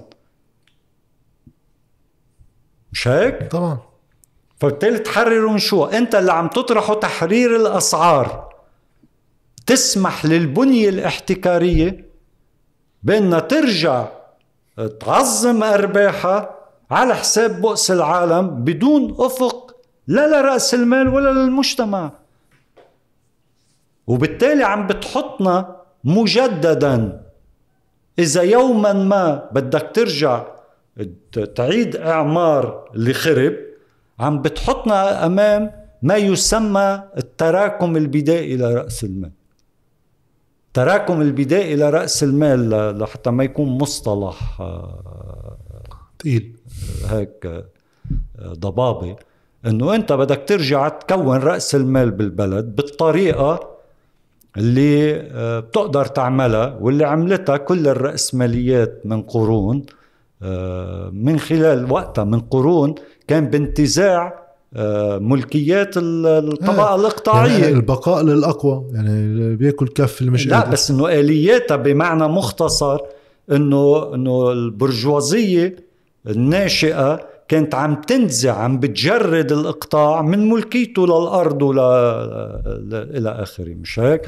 وعم تستقطب آه، قوة العمل من الزراعة والريف لتستغلها وتحقق من خلالها فائض القيمة الربح. طيب ما هيدا التراكم البدائي آه، بيتجدد عند كل أزمة طاحنة مثل الأزمة اللي عم نعيش فيها. فأنت اليوم لما بتحط المجتمع أمام تراكم بدائي آه، لرأس المال مجددا وطارح مباشرة إنه هذا التراكم بده يصير بالمزيد من التجريد من الملكية العامة. والملكية العامة بمفهومها الواسع مش فقط الملكية العقارية. ما أنت طارح اليوم من خلال عنوان تحرير السوق إنه كل رقاب الناس تعليمها وصحتها ونقلها وعيشها وكل شيء سلموا للسوق سلموا للبنية الاحتكارية ليرجع يتراكم رأس المال عن جديد. طيب أي نموذج عم بتوعد الناس فيه؟ نموذج بائس. طبعا. مش هيك؟ نموذج مت... عنده مزاعم تحريرية وإصلاحية على قاعدة إنه الدولة بتتدخل فقط لحماية تراكم رأس المال مش لحماية المجتمع بس ما حدا مغشوش يعني فيك تشوف صور بالأمن العام بالمطار يعني مثل اللي عم بيهرب من مجاعة يعني. تماما. طيب بهالمعنى إنك أنت جاي أمام أزمة بهذا الحجم أمام معضلات لا تحصى ولا تعد بدك تقنع الناس إنه مشكلتها فقط الطابور على محطة البنزين ومنحل مسألة السعر ببطاقة سميناها تمويلية. إنه ربك عليم شو بيعني؟ تمويل مين؟ ما أنت عم بتمول البنية الاحتكارية بهاي البطاقة.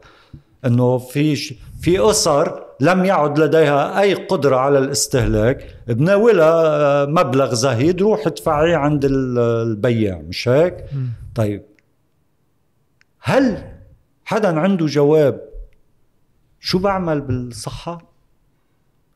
حطيت أنا الأسرة 96 آه، دولار بالشهر لأربع خمس أفراد فيها مش هيك؟ طيب هاو عم بقول لهم آه، وبكل سذاجة إنه هودي فارق سعر المازوت والبنزين وما بعرف شو والدواء. قعدوا يعملوا هذا جدول ال Excel إذا بتتذكروا إنه كما لو إنه إذا ارتفع سعر البنزين والمازوت بس بس بينعكس على سعر البنزين والمازوت. آه هبل بهبل. طيب، عم بعطيه إياهم لقول له إنه روح ادفعهم عند عند التجار. حيقل استهلاكك كتير بس حضل فيك تجيب خبز و... وجبنة ولا راح تموت. ولا... طيب إذا فات على المستشفى إذا بده دواء إذا طاروا إذا عنده مرض مزمن. إذا طاروا فريماته بالسيارة شو بيعمل؟ يعني أبسط شغلة يعني. طيب لينتقل من بيته لشغله لغى كل مشاويره الثاني إذا بعده عنده شغل بده ينتقل من بيته لشغله. كيف؟ مين بينقله؟ لا في نقل عام بأي كلفة؟ تمام. بس الأهم شو بنعمل؟ بالصحة والتعليم. وفي دق جايين عليه شو بنعمل بالسكن. وبالسكن من زاويتين. السكن الجديد يعني ما فيها ما فيها الحياة توقف. ما فينا نتصور آه، على طريقة شوية مجانين ومهابيل. إنه إنه في فقر وبؤس ليش الناس بتتزوج وبتجيب أولاد. آه، نوقف حياتك إنه الناس حتضلها تتزوج وتجيب أولاد. وين بتسكن؟ كيف بدها تسكن؟ اثنين اللي ساكن. طيب لحد هلأ على رغم كل اللي صار كلفة خدمات السكن يعني المرتبطة بالسكن آه، بتكلف مبلغ عم بيكبر شوي شوي. افترض صار هلا لا تكون انت ساكن وعم بت- تدفع الإيجار وعم تدفع الكهرباء وعم تدفع الخدمات المشتركة وإلى آخره عم بكلفك مليون ومليون ونص. عم نحكي عن شيء متواضع. مم. طيب نعرف نحن قديش حتصير كلفة السكن؟ خدمات السكن؟ طبعا. إنه وقت اللي بتصير بستة وسبعة وعشرة مليون ليرة. شو بتعمل العالم؟ شو بيعملوا؟ فاذا عم نحكي عن شيء شامل آه، هو بطبيعته راديكالي مش اللي أنا عم بقوله راديكالي هو راديكالي. آه، هيدي جايين جايين نقول له خذ هيدي بطاقة تمويلية ب 96 دولار بعرفش قد إيه وظبط حالك فيها. وإنه الدولة مش مسؤولة ما خصها كيف ما خصها؟ خص مين؟ بهالمعنى باللي وصلنا له.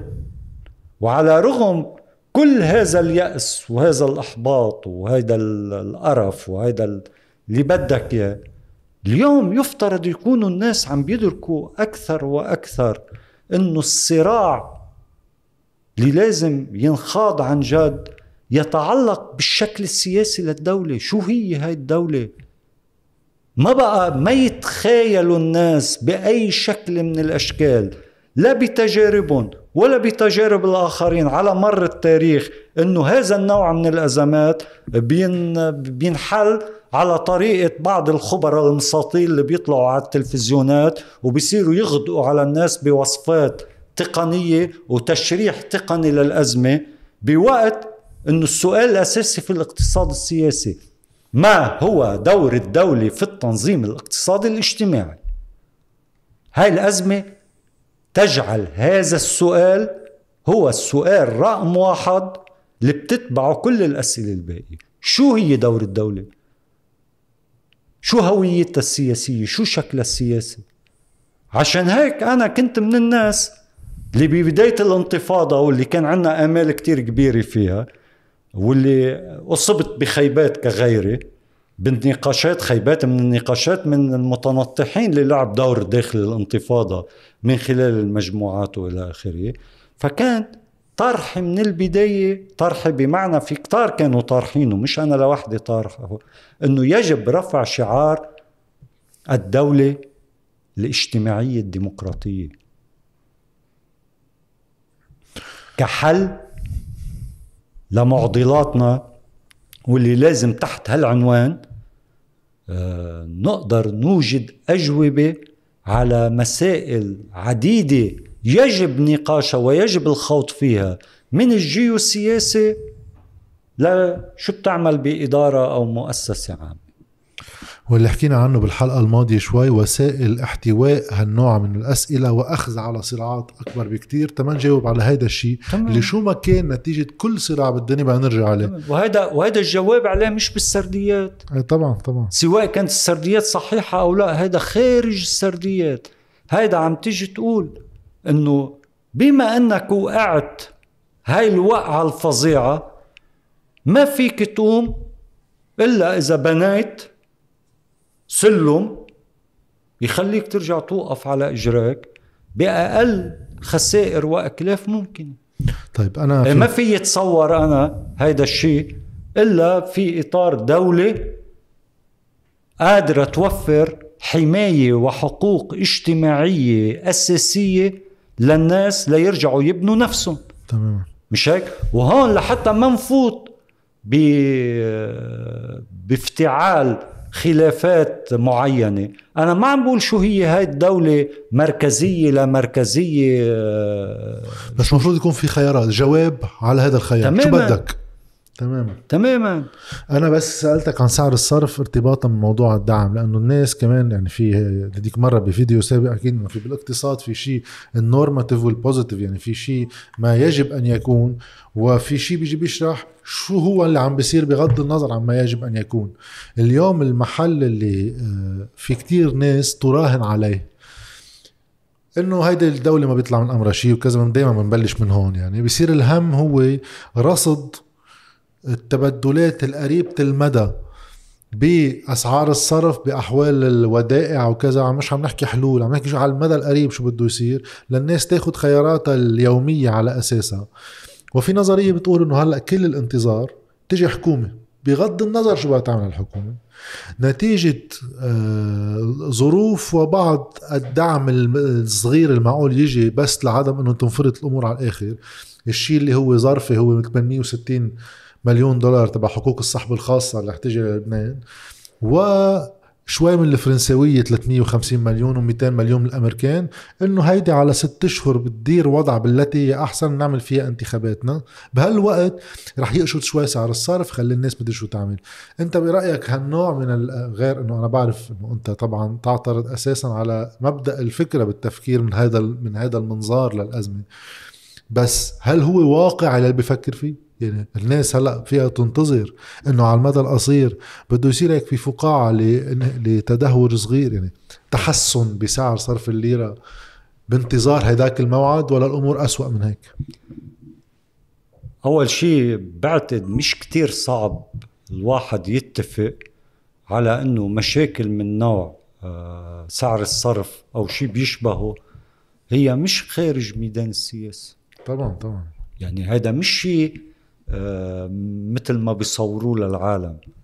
آه، كمان خليني استطرد آه، وشن هجوم على ال- اللي بيدعوا إنه خبراء.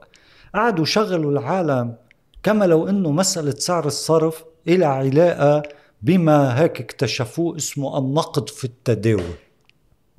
إنه يا لطيف مصرف لبنان عم بيطبع مصاري ويزتها بالسوق هالمصاري عم تتحول لطلب على دولار عم بيطلع سعره مش هيك؟ طيب كتير مهم إنه الواحد ينتبه إنه حتى هاي النظرية النقدية هي ما بتقول هيك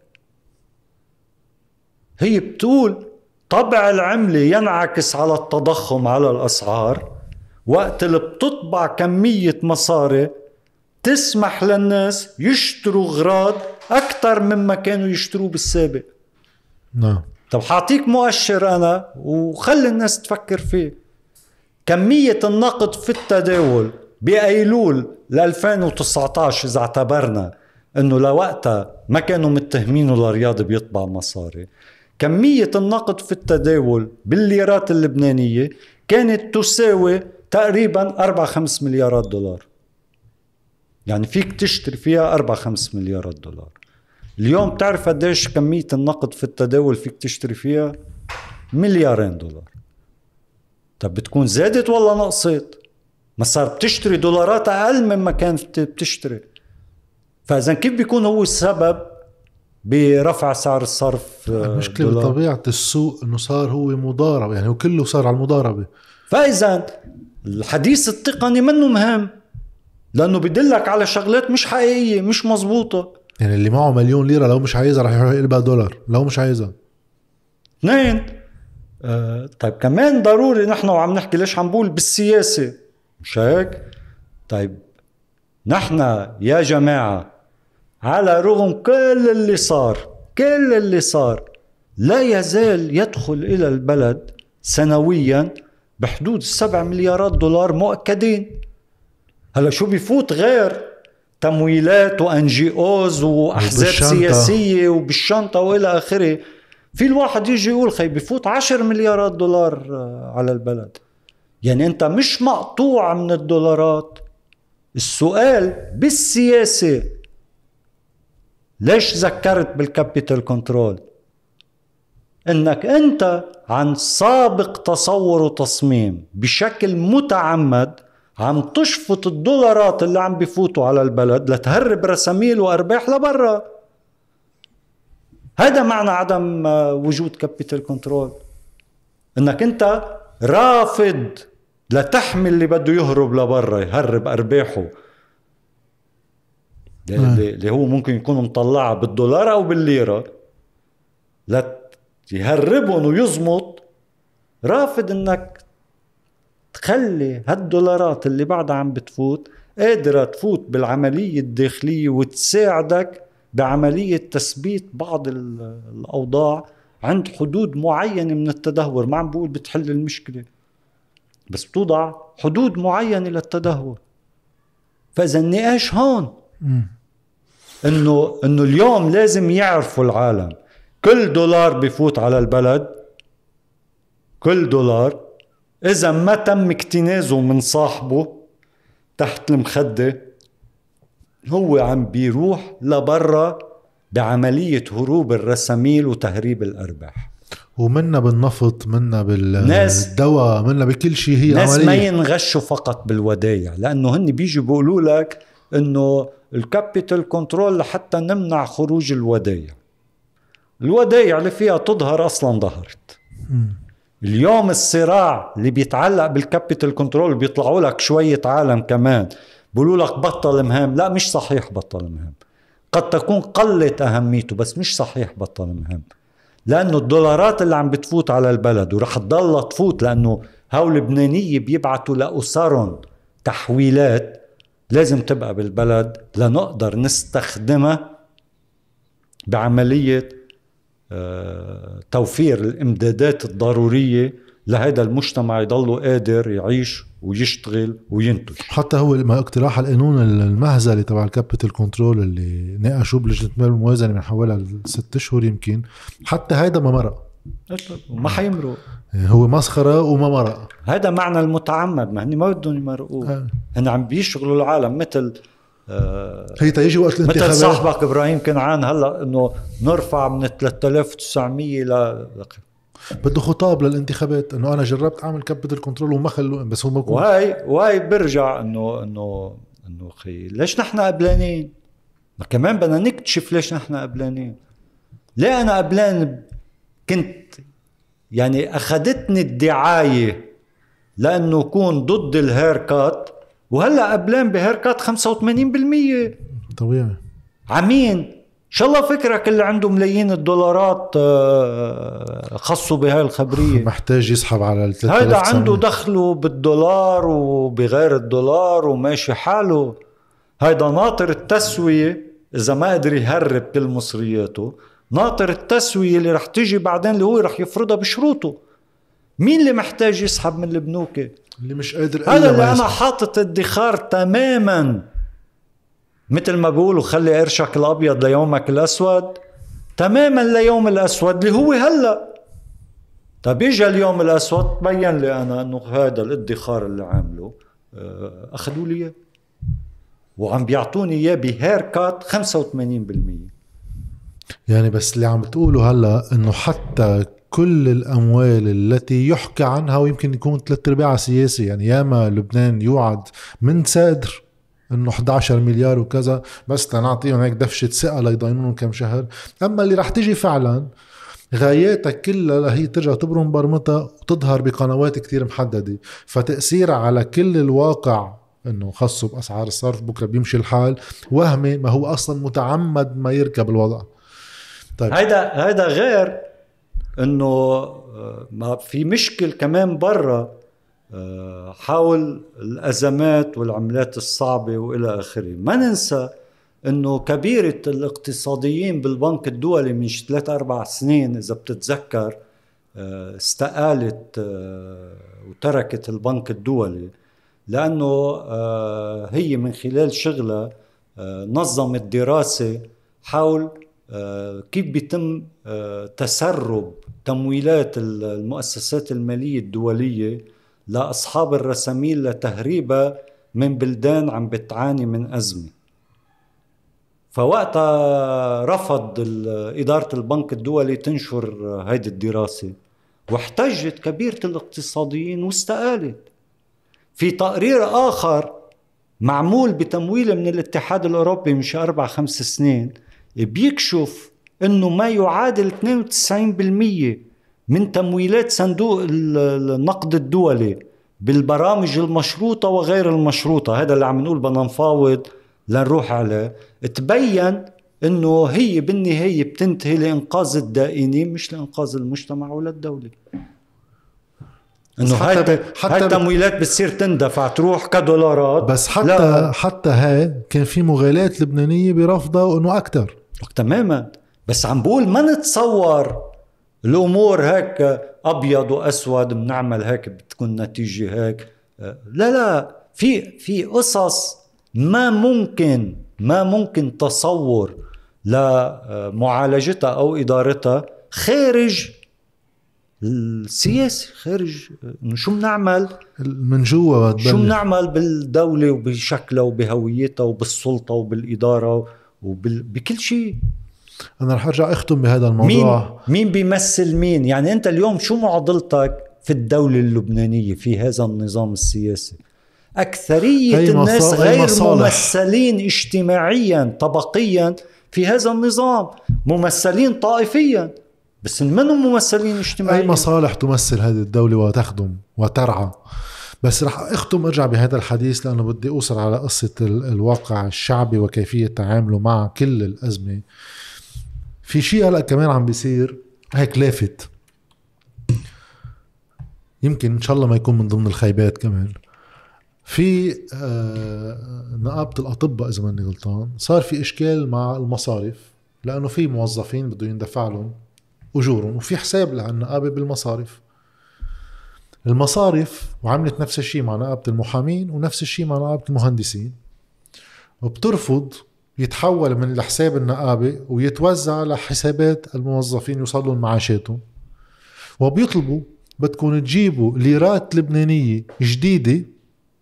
نحن بنوزعها أما الليرات القديمة يعني بصير كيف في دولار ودولار يعني بصير في شيء اللي كمان هيك ما بعرف المصطلح ليرة وبيره يعني في في ليرة مصرفية وفي ليرة نقدية وهو لهم سعرين مختلفين. طيب نقابة الأطباء ردت رد. منه منه قليل يعني. أوكي وكل واحد من هول المصرفيين والموظفين وكذا ما بنحكمه نحن إلا بأمراض كتير خطيرة. نائبة المستشفيات. نائبة المستشفيات. طيب نائبه انه عرفت كيف خلصت. عم نقاتل بعضنا بالموظفين. إيه بس بس إنه كانت أنا صراحة متوقع بغض النظر عن التوقعات مثلا من نقيب المحامين يعني في هيك وهيك بس أوكي. بس نقيب المحامين كمان لازم يكون عنده مشكل من هالنوع نقابة المهندسين. واليوم في نائب جديد طلع بشعار الانتفاضة تجاهه كمان. لا وخليني بس هيك علق جزئيا وبنرجع بنكمل نقيب المهندسين الجديد عارف ياسين؟ هو نموذج جديد في في نقابات المهن الحرة. يعني لازم ننظر من هذا النقيب اللي لا جاي لا من طبقة اجتماعية عليا ولا جاي من منظومات الفساد والمقاولات الفاسدة ولا جاي من شركات كبرى. جاي من فئة اجتماعية الطبقة آه، الوسطى الدنيا. فبالتالي عليه اليوم أن يخوض هذه المعركة واستدراج كل النقابات العمالية والمهنية لهذه المعركة. المعركة مع الأوليغارشية المصرفية والسياسية بشكل مباشر. وعم حملوا مسؤولية كتير كبيرة. بعرف إنه هذا عبء. ما في تتحملوا نقابة مهنية. بس شو معنى أن نحصل على نقيب من فئة اجتماعية لم تكن تمثل أصلا في الظروف الحالية غير أن نرفع سقف المواجهة من خلال أدوات منظمة نقابية. هذا هذا جزء من الأجوبة السياسية اللي عم نقول لكيف يجب خوض الصراع. تماما. وهون ما في لزوم كمان نحكي عن المفقودات هيدا بالنقبات الأخرى يعني. وهيدا خليني أقول وبتمنى على المهنيين يسمعوا ويهتموا. اليوم النقابات المهنية أيضا نقابات مفلسة ما مصرياتها ما بتقدر تستخدمها. ما محجوزة مصادرة في البنوك. انه إنه معلش عم نحكي نائبة المهندسين من كبار المودعين. عندها 400 مليون دولار بالمصارف نائبة المهندسين. اليوم شو بتقدر تحصل عليهم؟ ماشي ماشي إذا بدها تعمل آه، برامج لدعم وحماية آه، المهندسين الذين آه، تمثلهم مهنيا. منين بتجيب مصاري؟ بدها تزيد معاش التقاعد منين بتجيب مصاري؟ بدها تعمل مشاريع لتستنهض وتوفر فرص عمل أو تساعد على توفير فرص عمل بأوساط المهندسين. منين بتصرف. تماما تماما. فهي معنية بالمعركة ويجب خوضها واستدراج النائبات أخرى و و و و وشرائح من المجتمع آه، في عملية اصطفاف للقول بأنه نعم أخطأنا في السنتين الماضيتين بأن وقعنا رهائن الخطاب اللي بده يقنعنا إنه المشكلة مش موجودة بالبنوك ومش موجودة بالجهاز المصرفي ومش موجودة بالأوليغارشية المصرفية. علينا أن نستعيد المبادرة ونقول الحل السياسي مرهون شو ما كان شكله بدك الأسس اللي قام عليه الشكل السابق للدولة وعلى رأسه الأوليغارشية المصرفية. واللي بحب المصارف كتير يحبها قد ما بده اللي عم نحكيه هو مش مثل ما بيصوروا له إياها الخبرية إنه إفلاس المصارف بيؤدي إلى ضياع أموال المودعين. فنحن عم نحمل مصارف لنحمي أموال المودعين. وإنه في شوية شيوعية وبطيخ مسمر بيكره المصارف. اللي عم نحكيه من شقين. هذا القطاع فلس ولا يمكن لنظام رأسمالي أن يعمل من دون نظام ائتمان على رأسه المصارف. لكي يعمل النظام الرأسمالي اللبناني علينا إعادة هيكلة الجهاز المصرفي مصرف لبنان والمصارف لخلق جهاز أو نواة جهاز جديدة مرتبة أكثر من اللي كان. فإذا بتحب المصارف حب وجودها مش كزومبي. كوجود له علاقة بكيف تشتغل الرأسمالية. يعني يشتغلوا مصرف مش نصبي يعني. هلا المصرف بالنظام الرأسمالي مثل أي راس مال في نصبي. بس, بس في مصرف كمان. بس إنه مش نصبي بهالطريقة. تماما. ف ففي هاي إنه نحن عم نحكي عن مش الغاء المصارف يا ريت. يعني يا ريت هناك شروط وظروف ونظرية تقودنا إلى نظام آه، سياسي اقتصادي اجتماعي من دون المصارف. بس لحد اليوم المصارف ضرورية وعلينا بناءها مش المحافظة على الزومبي. هيدا ميت. تفنو هيدا عايش كجيفة على مستوى معيشتك وعلى حياتك وعلى طموحاتك ومستقبلك وبقائك بالبلد.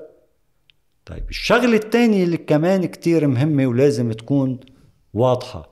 وقت اللي انت بتحكي عن إعادة هيكلة المصارف وبالتالي إخراج المصارف شطبة اللي ما ممكن إنقاذها انت عم تحكي تماما عن ترتيب للخسائر.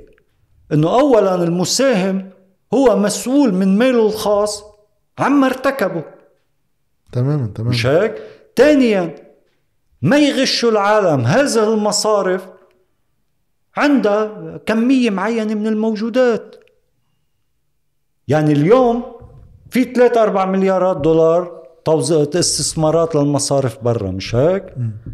آه، رياض سلامي هذيك المرة خبرنا إنه عندهم موجودات خارجية بقيمة خمس آه، مليارات دولار. طبعا هن بيطلعوا بيقولوا لا في صافي سلبي بقيمة مليار دولار بين الموجودات والمطلوبات الخارجية. عندهم استثمارات وأبنية وتسليفات للقطاع الخاص وللقطاع العام إلى آخره بالبلد. خاصة إيه. للمصارف. تماما. فلما أنت عم تجي عم تحكي عن إعادة الهيكلة وشطب من يجب شطبه من المصارف الزومبي المفلسة أنت عم تيجي تقول هالموجودات بدي شلحها من اللي متحكم فيها المساهمين والإدارة التنفيذية المدراء التنفيذيين. لا خصصها للمودعين. وبالتالي إذا قررنا أن يضع مصرف لبنان يده على هذا المصارف المفلسة كمان بده يصير التفكير أنه من خلال إعادة هيكلة مصرف لبنان كيف يمكن إنقاذ ما يمكن إنقاذه عند المودعين؟ من خلال إدارة هاي المصارف. وتتخلص الأزمة مش لنشترها طبعا. لما بيطلع واحد بيقول من رياض سلامة لأصغر مصرفي إنه إفلاس المصارف يعني إفلاس المودعين هو عم بكذب.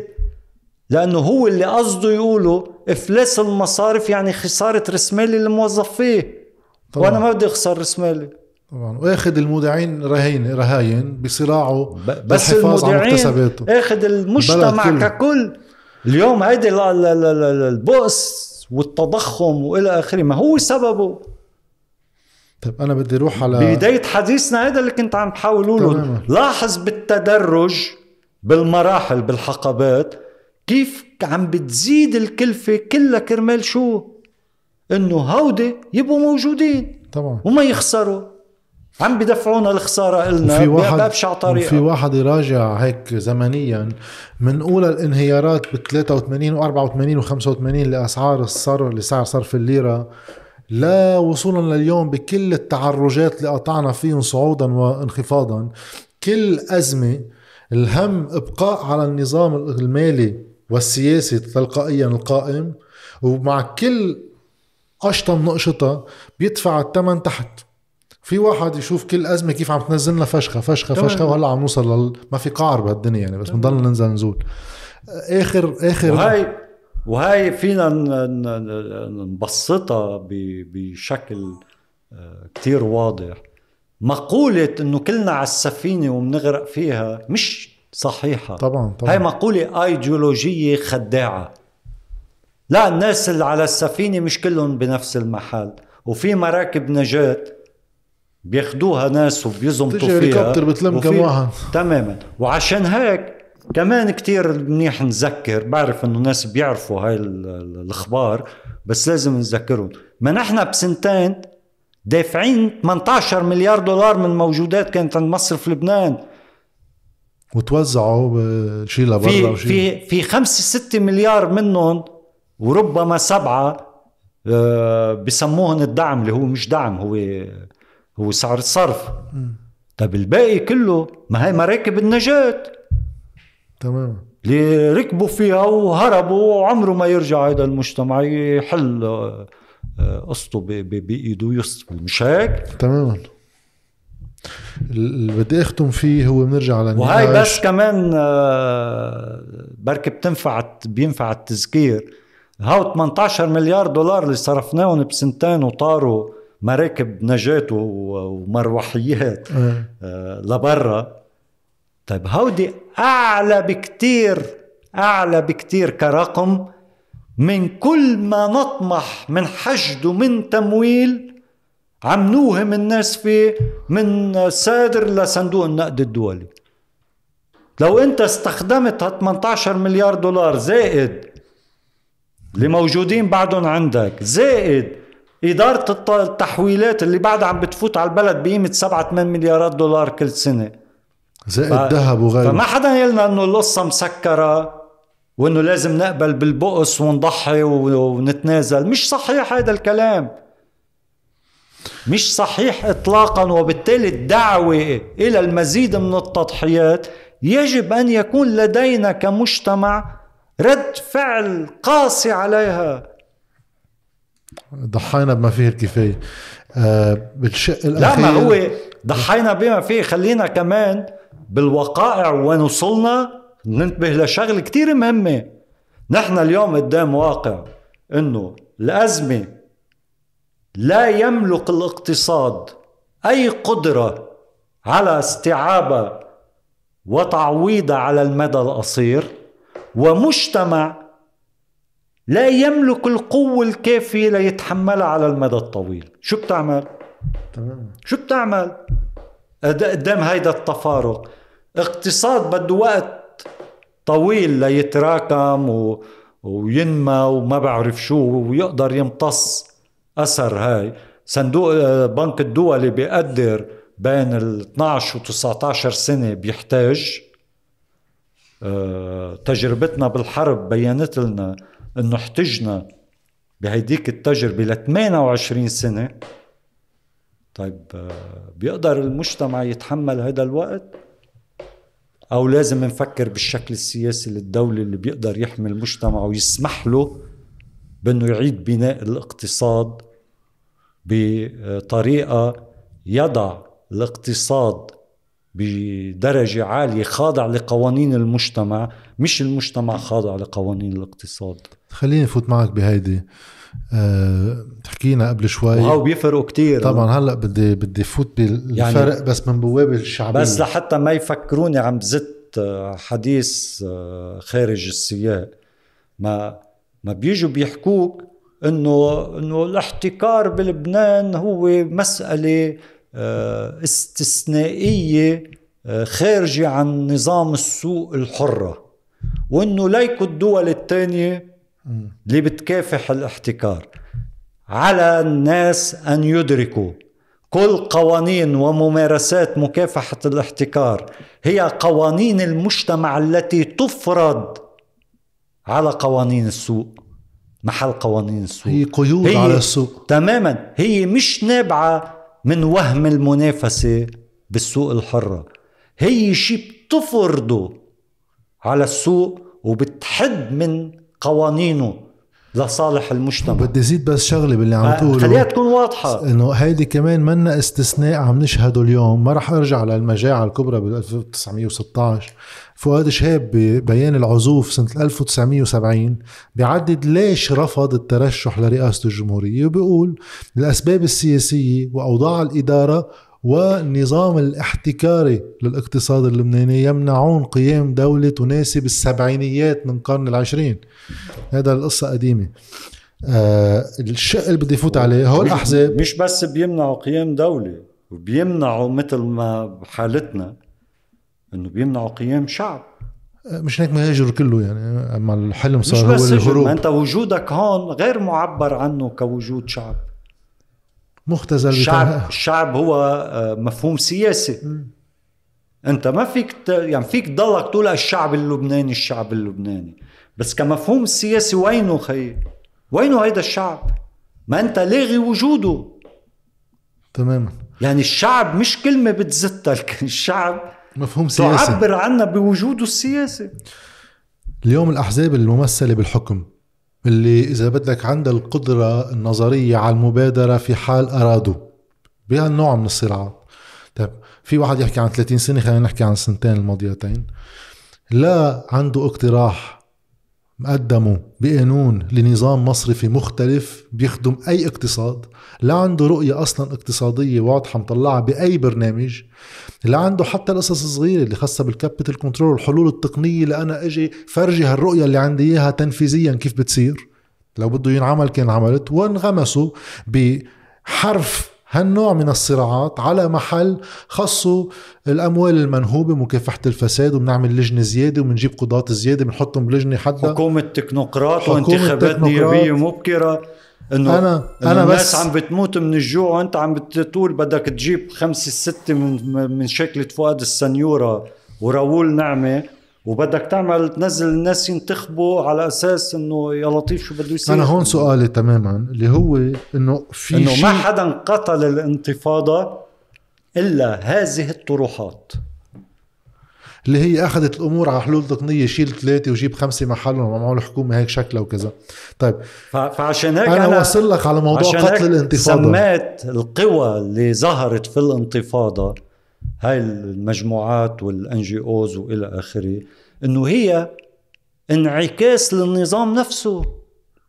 هي مش عاب مش ضده. ما أساسا في خطاب سائد عم يجي يقول إنه القصة بالفساد شيل هو جيب واحد ادمي محلهم. اللي هو اللي هو على فكرة نفس خطاب الأحزاب بالسلطه النظام أي نظام بيخلق معارضته على صورته.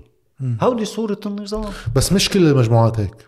لا عم بقول معظمها. اي بدي أوصل أنا لهون. لا الباقيين للأسف آه، ضعاف وما نجحوا آه، ب بالوصول إلى فعل سياسي يستقطب قواعد اجتماعية وبالتالي يتحولوا ل خليني ساجل هون. لقوة قادرة. بدي أنا عندي يعني في شيء بيقول. مش معناته هذا الشيء مستحيل. إيه بس هلا عم نحكي عن اليوم. لا يزالوا ضعفاء. أنا ليش بدي ساجل بهيدي؟ في نظرية بتيجي بتقول إنه المشكلة ب على مختلف أشكال هالمجموعات المعترضة من الإن جي أو للراديكالي السياسي الحز الأحزاب. ما أمنوا الخيار المناسب الذي يريده الناس وما قدر بناء عليه يحشد ويستقطب. أنا شخصيا عندي نظرية تانية بدي ناقشك فيها. إنه لا مش مزبوط إذا واحد بحط كل الأفكار الممكنة من الوسطية اللي بتمشي بتكنوقراط وغيره لليمين اللي في ناس مع النظام الرأسمالي مع تحرير السوق والمشكل كذا لا أشكال من السلطة لبست توب المعارضة بدها إعادة النظام كما كان بشكل أجدد. لا الحزب الشيوعي بمحل لا أسامة سعد لا شرب النحاس لا نجاح وكيم. طيب في في عندك هيك فيك تحط بالات واسعة فيها كمية كبيرة من الألوان اللي في واحد إذا في ناس هي قابلة أساسا تاخذ خيارها انطلاقا من موقع عقلاني لخوض صراع بغض النظر من وين جاي يمين ولا يسار ولا وسط ولا شو ما كان. هيدا الشيء في له عوامل يمكن تكون ثقافية بالمجتمع تراكمت على سنوات وسنوات. بتأدب الناس إنه ما تفهم السياسة من موقع الخيار اللي أنا باخده لأنه في قناعة شعبية وكأنه إنه أصلا ما في إمكانية لإلي كفرد أما كمجموعة صغيرة فيها تكون عائلة ام مجموعة سياسية صغيرة أصلا إنه اثر فبطلع بسمع محمد زبيب على التلفزيون أما بطلع بسمع نجاح وكيم على التلفزيون أما بولا يعوبيان بغض النظر كل واحد من وين جاي. يمكن يلاقون أوكي برافو كثير منيح الحديث. بس هالشي ما بينعكس علي كفرد بإنه أنا أنخرط سياسيا. أنا بدي راقب الوضع لأن ما عندي قدرة على التأثير فيه وشوف شو بيطلع منه. فالناس مش إنه ما في خيارات في كتير خيارات. بس للإعلام مساعدة. أكيد بغطي عليها لأن الإعلام جزء أساسي من هذا النظام القائم. وأنت أساسا لك فترة ما بتطلع على الإعلام كأنك آخذ موقف ما تطلع على الإعلام. أه ولا الأموال لا لأنه لأنه السيرك ما بده يكون جزء من السيرك. إيه ما هو هذا السيرك موجه منه سيرك فوضوي يعني. ولا القدرة المالية اللي الناس ترزح تحت الحاجة. عندهم أي قدرة؟ مش لأنه ندفع للناس ليصيروا معنا بس لنفرض حضور واسع على صعيد وطني. والعقلية الطائفية بعدها بتنبش ربما. عند كتير من الناس اللي منهم بالكان العلماني يعني أما المدني. إنه بنبش على خيار okay ضمن الطائفة يكون بديل. إنه أنا مزعوج من زعيم الماروني ولا الدرزي ولا كذا بدي واحد بس أنا عندي هموم الدرزية عندي هموم السنية عندي هموم الشيعية بدي إياها تكون حاضرة بالخطاب. فالقصة بتصير إنه في مجتمع بتسأل حالك طيب إنه بده واحد يراهن على تغيير لمصلحة المجتمع. طيب المجتمع ما عم بيعبر عن إرادته بالتغيير وفي واحد يحط كذا علامة إنه إيه اعترض بال 2019 على تحميل أكلاف هائلة وعلى سعر صرف عملة عم بيتغير ولكن ارتضى بالودائع يروح يقبضها على 3900 ما كسر البنوك وارتضى يقف بصف الوقود وارتضى يروح على مستشفى ما معه يدفع حقه ولا على صيدلية وما يلاقي دواء وركبت بهالسنتين قنوات أخرى للتوزيع جديدة أقل بس فعالة. شي باللقاح تاع أنا بلقحك شي بالدواء أنا بدبر لك شي بالوقود واحد. شفنا التخزين اللي كله تابع لأطراف سياسية من مختلف الألوان.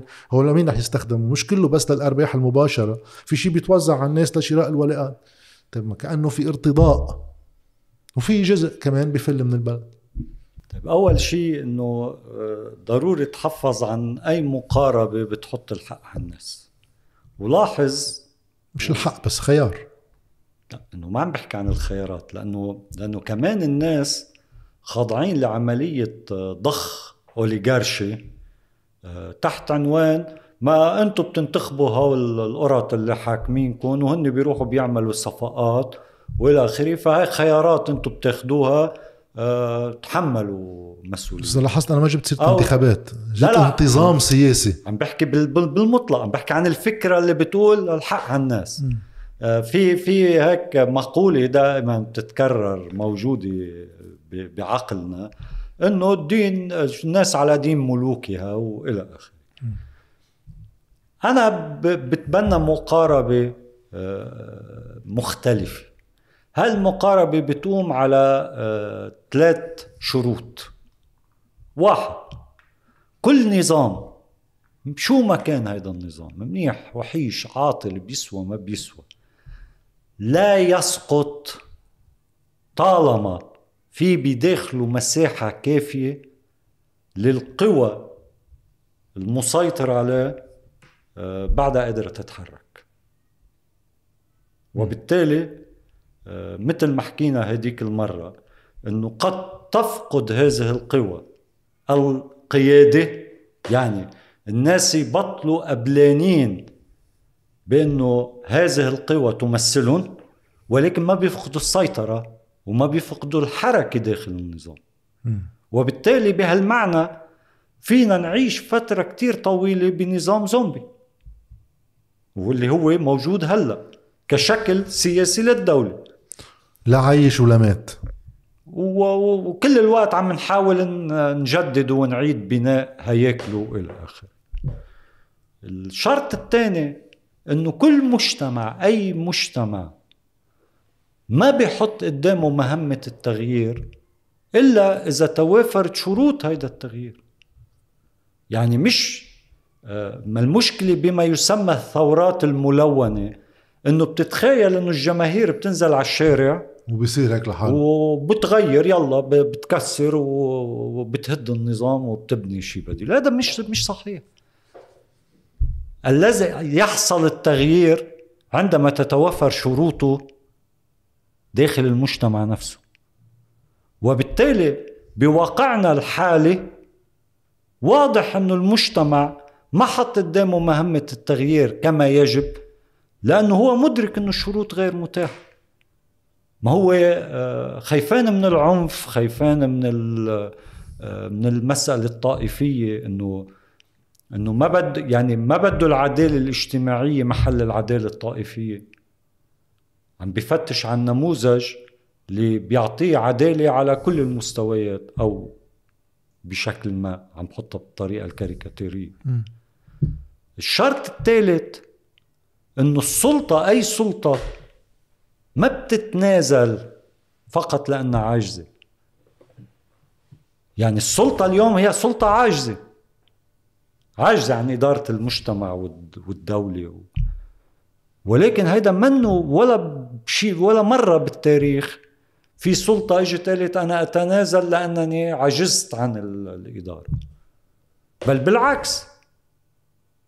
بتصير ترد على الأزمة من خلال التمسك أكثر بالسيطرة. طيب بالمقابل إذا جينا أخذنا كل المرحلة عم بحكي المرحلة آه، على مئة سنة وفينا نكثفها من آه، النص الثاني من الحرب لليوم. يعني من الاجتياح الإسرائيلي سنة 1982 لليوم. طب ما هيدا المجتمع مش إنه تقولب هيك بطريقة طبيعية. ما أنت اللي بنيته بظل الوصاية السورية وتحت إدارة رجال الأمن يعني بالقصر بالعنف. هو نظام الحرب نفسه مع تطعيم الأوليغارشية بمكونات جديدة. مش هذا اللي حصل؟ تماما. ناس بيفهموا الأوليغارشية على طريقة آه، رجل المافيا اللي عنده عصابة ومتحصن له بشي آه، بشي جبل مثل الطفار وبيقعد بيقطع طرقات. لا الأوليغارشية يمكن أن تتحول إلى بنية اجتماعية. وبالتالي مش إنه لما بتيجي بتقول آه، هناك طبقة أوليغارشية حاكمة. يعني هي مجردة كليا من قواها الذاتية ومن قواها الاجتماعية. مش صحيح. ثلاث أرباع الأحزاب اليوم هي قوى ذاتية للأوليغارشية. ومش عم بالغ وقت اللي بقول ثلاث أرباع. ولما بقول ثلاث أرباع الأحزاب يعني في أحزاب اليوم تحسب نفسها على المعارضة. هي جزء من القوى الذاتية للاوليغارشيه طب عندك البنية الدولتية اللي تشكلت. ضباط وقوى أمن وأساتذة واللي بدك إياه. ما هذا جزء من البنية الاوليغارشيه مصرفيين ومدراء تنفيذيين ومقاولين ونشاطات تستعيض عن الدولة. مولد كهرباء هون citerne مي هون إلى آخره. طب هاو فيك تشوفهم بشكل هامشي؟ إنه ظواهر عابرة أو فيك تشوف البنية الأوليغارشية كيف تشتغل. لتصير طبقة مش مجرد مافيا مش مجرد عصابة. طب ما هاو موظفي القطاع العام واللي بدك إياه مجمعهم هودي تماما ما أسميه المجتمع المضاد اللي ظهر بالحرب بالنص الثاني من الحرب وتطور في إعادة الأعمار النيوليبرالية اللي شاهدناها التسعينيات. من التسعينيات وجر واللي ترافق. ومش ترافق كان شرط أساسي لتنجح هاي العملية إنك تحاصر القوى المجتمعية التغييرية تدمر قواها الذاتية تدمر النقابات وتخضعها وترضخها وبالتالي تفوت الناس بنماذج إلى علاقة بأنماط الاستهلاك إلى علاقة بالثقافة إلى علاقة شو بيدرسوا بالجامعة وبالمدرسة وإلى علاقة بشبكات الزبائنية وشبكات التوزيع. يعني في فكرة دائما خاطئة بيرددوها الناس إنه الزعيم بيسرق وبحط جيبته وعائلته بتصير من الأغنياء وبيترسمل وإلى آخره. هذا صحيح بس في شيء في ناقصة من الخبرية إنه ما هو بيسرق وبطعمه. تماما. أساسا وبالتالي أساسا في كتير دعوة شعبية إنه سرق بس طعمينا. تماما. فبالتالي نحن هون لما حكيت عن الشروط الثلاثة وعم بقول أنا مش مع المقاربة اللي بتحمل الناس المسؤولية اللي بنسمعها كل الوقت على الإعلام وعلى ألسنة الناشطين والناشطات وإلى آخره إنه نزلوا على الشارع بس أصيبوا بخيبة إنه الناس ما نزلت. لا هيدي البنية. وبالتالي أنت إذا كنت تحمل مشروع تغييري قد ما كان حلو مثل البدلة الحلوة وقد ما كان هيك آه، بيسرغس إذا ما عندك القوة الذاتية والقاعدة الاجتماعية اللي بتحمل هذا المشروع إيه طيب بتكون عم بتقول آه، خطاب حلو. بس هذا اللي أنت عم تقوله بياخذ يعني على في كتار اليوم بيطلعوا بيقول لك والله بيحكي منيح. م. بس إنه إيه شو يعني؟ إيه بس أنت اللي عم تقوله بياخد على فكرة التراكم. يعني القصة بدها وقت وبدها مصداقية وبدها موازين قوى. يفرض واحد حاله على الثاني بصير بعدين يتوسع. لا ما كمان اختزال المسألة بالتراكم بفوتك بمعضلة ثانية آه من شوي أشرت لمسألة إنه إنه بلحظة ما نعم حصل تصادم مع الأوليغارشية المصرفية. وبالتالي الناس كان عندها استعداد لأنه تركب إنه أوكي هاو بدي بهاللحظة آه، اللي شنوا حرب علي وصادروا لي ملكيتي بدي رد عليهم. شو اللي حصل بعدين؟ اختلاف وتبعثر. لا مش هون هونيك وبننزل هاي ولا لا ما, ما ركبنا براس العالم إنه هيدا مشروع تدميري للبلد إنه هو عم بيستهدفوا المصارف آه، لخدمة المشروع الصهيوني أو لأسباب أيديولوجية. لاحظ الشيء اللي له كتير معنى كتير كتير ما تتصور قد إيه. اليوم أنا بالنسبة لي قد يخالفني البعض. أضعف آه، قوى موجودة. هن ما يسمى آه، اليسار والشيوعيين والماركسيين. منن قوة جماهيرية ومنن هلا مؤثرين وإلى آخره. ولكن لاحظ الخطاب الذي يوجه للناس. كل الوقت كل الوقت هو هجوم على الشيوعيين وعلى الماركسيين وعلى اليسار باعتبارهم هو التهديد الوجودي للمجتمع بلبنان. أنه حامل مشروع مختلف وبديل وواضح. لا لأنه لأنه الأيديولوجيا المهيمنة في لبنان من أيام ميشيل شيحة لهلأ هي التي تقدم النموذج الاجتماعي الاقتصادي السياسي في لبنان بوصفه بديل عن الدولة الاجتماعية عن فكرة اليسار. إنه نحن مش ما عندنا الظروف والشروط لننحى منحى مجتمعات أخرى قدرت يا تعمل انقلاب في بناء اشتراكية بهاي الطريقة أو بذاك. بعدها فشل بعدها أعيد النظر فيه مثل الصين وغيرها. أو الدولة الاجتماعية الأوروبية اللي وفقت ما بين قوانين السوق وقوانين المجتمع.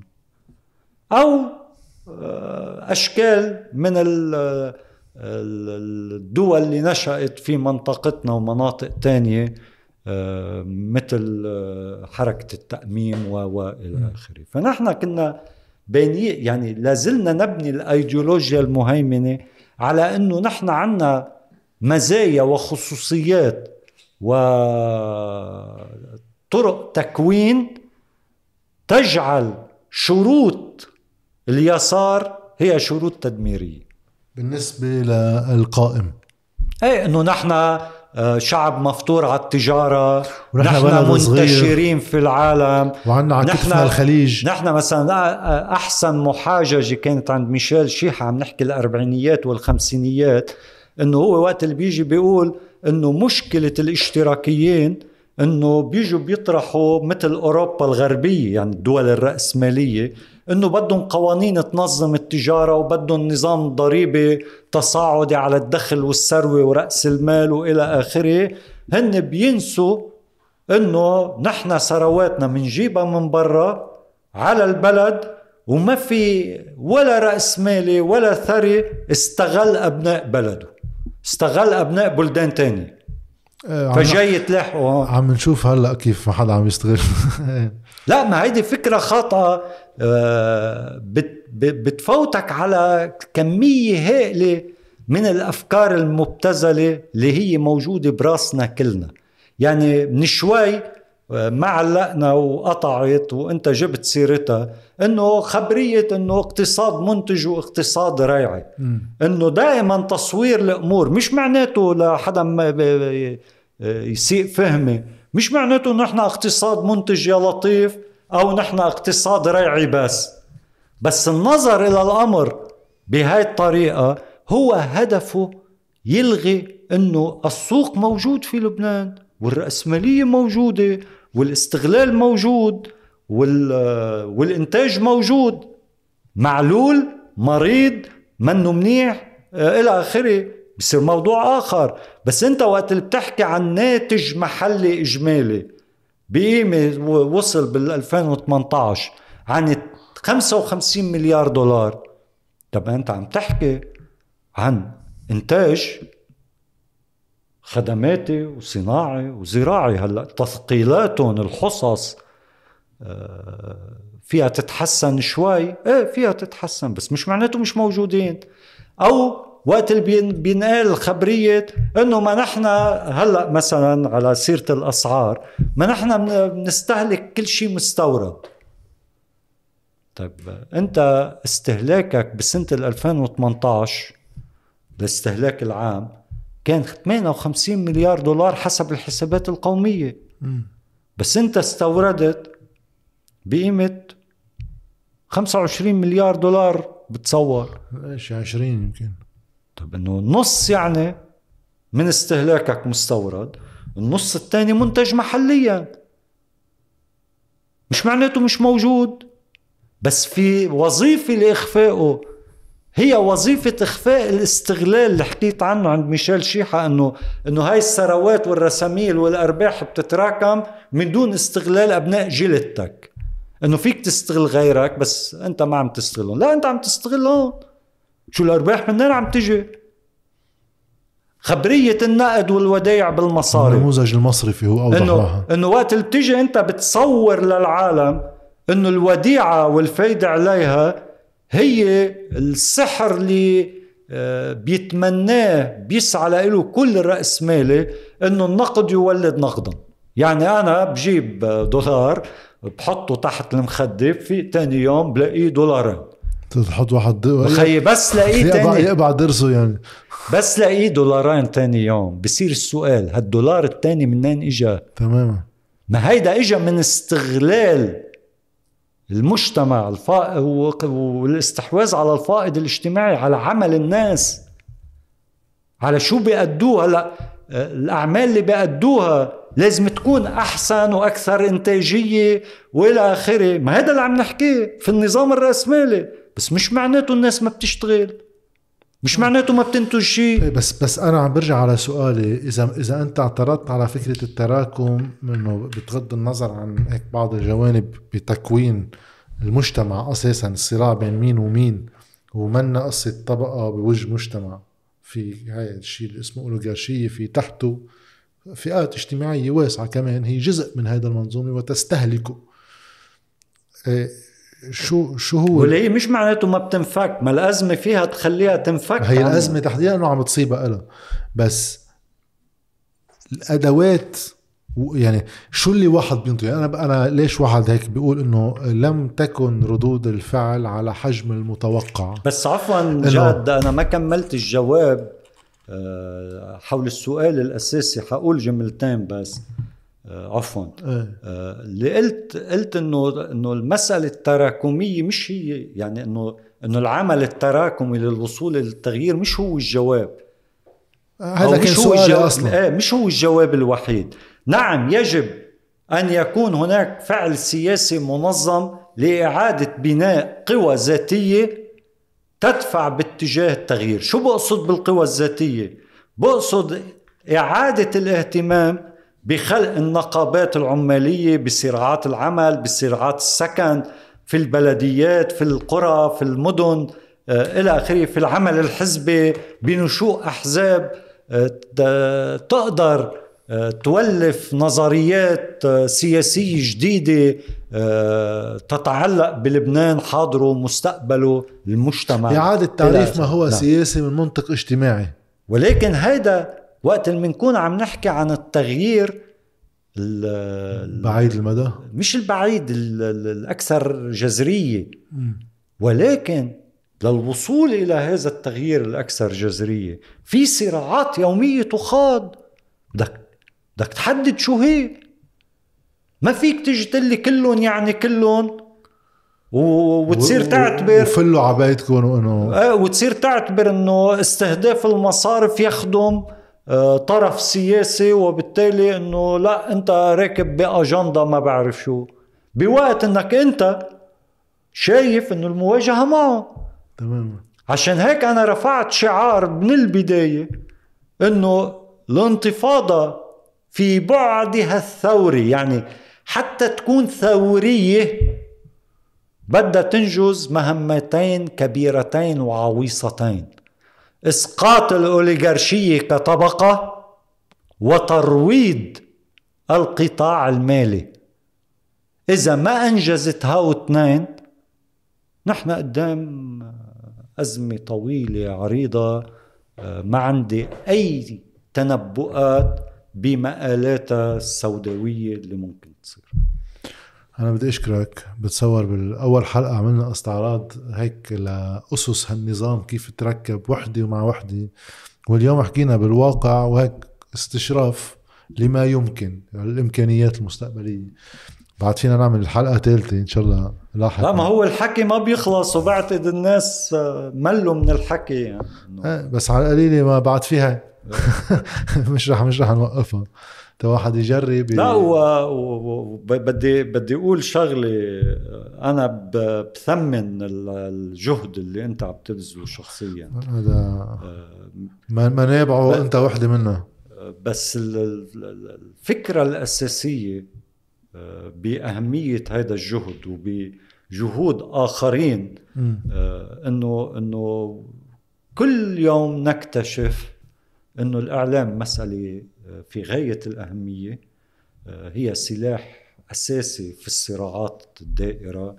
وللأسف آه، المجتمع اللبناني وتحديدا الفئات الاجتماعية اللي بتمثل أكثرية سكان لبنان لا آه، تملك أي علاقة لا بالمونة ولا بالملكية ولا بالتأثير على وسائل الإعلام التقليدية.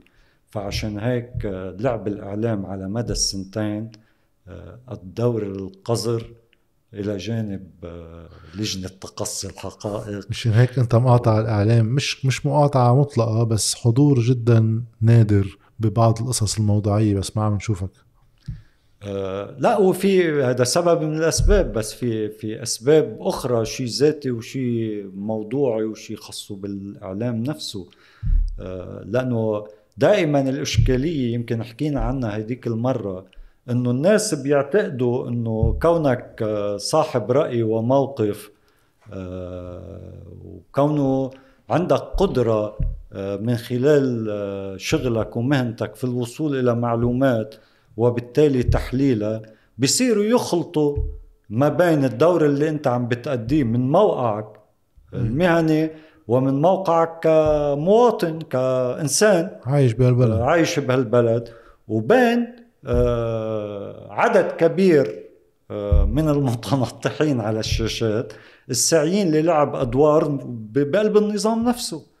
وبالتالي بصيروا الناس مش قادرين يميزوا.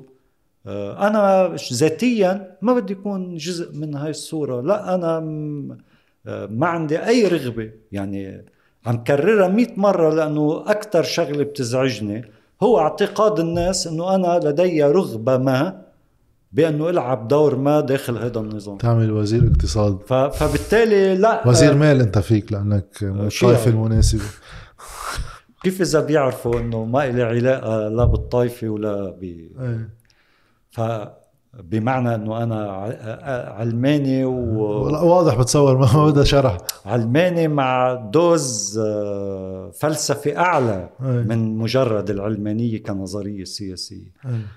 فبالتالي بيكون كتير سخيف تصنيفي طائفيا. آه، أو آه، في إطار ديني معين. ما هو اللي بيضحك بس الشغله اللي بتضحك إنه اللي عم يتبوقوا المواقع. لا أمثل الشيعة في حال اردت إنه ما حدا كسر من من يتبوؤون المواقع باسم الطائفة. يعني ايمانهم مش بيعزوا يعني. ماشي. بس في يعني صلاحيات بتصير أهم. فواحدة من الشغلات اللي لازم تفكيكها هي هذه العلاقة مع الدولة آه، اللي بتمر بواسطة طائفية اللي هي جوهر النظام اللي تمام. اللي وصلنا للخراب على مرات عدة في تاريخنا الحديث يعني. تمام وتصور ف... العالم ف... كله عاشتها بالمدى القصير ف... فعشان هيك عم بقول إنه في سبب زي أسباب ذاتية بتمنعني من إنه فوت بلعبة الإعلام لأنه ما بدي أصنف مع آخرين أصلا آه أنا بختلف أنا وياهم آه جوهريا بوقت إنه بالنسبة للناس بفكروكم نفس الشيء وأنا هيدا الشيء بيستغربوا جدا. يعني بتعرف في ناس كتير آه، استخدمت الإعلام للظهور ولا هودي ما كنت تسمع فيهم سابقا. أساسا. أو كنت تعرف مواقعهم وين ومع مين بيشتغلوا. في كثير ناس ظهرت آخر سنتين. بس في سبب أو مجموعة أسباب تانية آه، إلها علاقة بالإعلام اللي بيشوفوه الناس. في إعلام آه، عم بحاول ياخد محله. بس بعده بالنسبة للناس ناشئ. ناشئ مش لأنه هو ضعيف أو ناشئ لأنه الناس بعد اصطفافاتها نرجع نحكي عن نظام الحرب اللي استمر بعدها. ما بعدها اصطفافاتها نابعة من تلك المرحلة ورثتها لأولادها.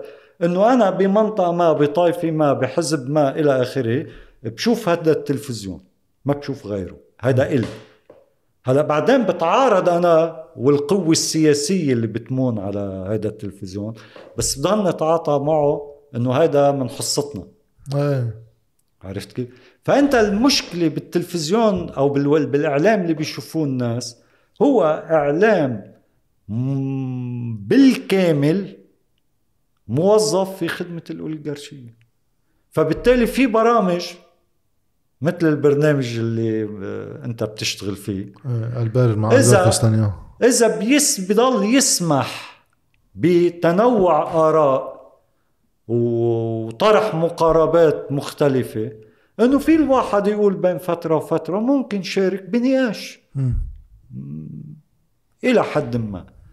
بس تفوت بلعبة الإعلام اللي عم بيستخدم كل ما أمكن. ليساعد الأوليغارشية في محاولاتها لتجديد نفسها. فبالتالي أنا بعتقد لو عندنا حيويات مختلفة عند النخب المثقفة في لبنان كانت بتاخذ موقف آه، عدائي تجاه هذا الاعلام وبتحملوا مسؤولية مثل ما بتحمل مسؤولية لقوى سياسية وقوى طبقية مختلفة. إن شاء الله هلا الإعلام البديل بما يتيح له التكنولوجيا عم تساعدنا. لا دخيلك دخيلك. هذه كلمة الإعلام البديل ما بحبها. إعلام بديل بالمنصات لا لا اللي بتوفر لك. يعني مثلا أنا تجربتي بمعنى هلا بمعنى لك منا متاحة نروح على إلا اليوم. أنا من عشر سنين ما كان في اعمل هذا الشيء. لا إنه بمعنى آه، شو هو منه بديل؟ هذا تطور الميديا. م. وبالتالي هو منه بديل بالمعنى المهني. لا هي نفس هو المهنة. تطوري. فتسميته بديل هو لاصباغه صفة لا مهنية صفة سياسية. م. أنا برأيي مش مطلوب هذا الشيء. مطلوب بالحد الأدنى بالمرحلة الأولى أن يكون هناك تطورا إعلاميا مهنيا. إيه بس ال platform هو بديل. هاي عم بحكيها كمهني يعني. يعني أنا أنا بالنسبة لي شو هو يعني ما توفره المنصات الحديثة. وكمان على فكرة في محددات فيها في عوائق فيها. يعني هلأ يوتيوب عنده سياساته هو بيقرر يوزع مداخيل. بس بيفتح لا وفي وفي رقابة على ال social media. على الكلمات حتى. إنه إنه معلش إنه خلينا كتير منتبهين شو شو عملت آه، فيسبوك وتويتر آه، مع ترامب. مش مع ترامب ومع الفلسطينيين. مع الفلسطينيين وحتى في كلمات. إنه إنه إذا بتكتب حسب الله أنت في في هيدا يشيلوك إيه في بس إنه الشغلة النافرة إنه صار الواحد إذا بيعلن تضامنه مع الشعب الفلسطيني اللي عم بيندبح بيعلق حسابه. انه يعلق حسابه ويعاقب ويعتبر إنه عم يدعم الإرهاب. طب ما هيدا مثل يعني مثل اللي عم نحكي عنه عن اعلامنا تماما. هو ذاته. شكرا هو ذاته وين ما كان. وهذا بيلغي فرضية الفرادة اللبنانية. لا في لا في التكوين ولا في الظروف ولا في العوامل. نحن مثلنا مثل مجتمعات كثيرة بالعالم نخضع لأيديولوجيات بتتكيف مع الخصوصيات مش بتحل محلها. ومننتج نماذج فيها تكون أسوأ أو أحسن من السائد بالعالم. عظيم. شكرا لك. بعد في هلا هذا النقاش النظري. بركي بنعمل له حلقة ثالثه لاحقا. أنا أنا جاهز. ده. هلأ يمكن النفوس مش كثير بعد بتحمل. لا الناس ما بعرف ليه ما بحبوا النظريات مع إنه آه، أنا من الناس اللي بحبوه بعرف إنه أنت من الناس اللي بيتابعوه. مع إنه كثير حاولنا ولازم نضلنا نحاول. آه، نتصدى لشيء آه، يبدو مقصودا بتاريخ طويل بجعل الناس آه، يكرهوا الاقتصاد كنظرية أو كمحتوى آه، يستحق الفهم والقراءة. تماما. وبالتالي كان هذا جزء من أدوات السيطرة بأنك تخلي اللي بيهتم آه، بالنقود وبالتضخم وبالأسعار وبالأجور وبالإنتاج وبالى اخره هو اللي بيطلع مصاري اللي ما بيطلع مصاري بيصير إنه هذا شيء صعب وما إلى اخره فيه وما خصني فيه ومش ضمن اهتماماتي. آه، هيداك لأنه بيهتم بها بصير يراكم المزيد من الثروة والدخل وإلى آخره. ونحن المعطرين بنصير إنه شو هالمادة الجافة؟ يعني تمام. بسمع طلاب بيدرسوا اقتصاد بيقولوا هذا التعبير. بنصير مش مهتمين تاركينه لهيداك. ينهب اللي بده ينهبه ونحن عم نفقر.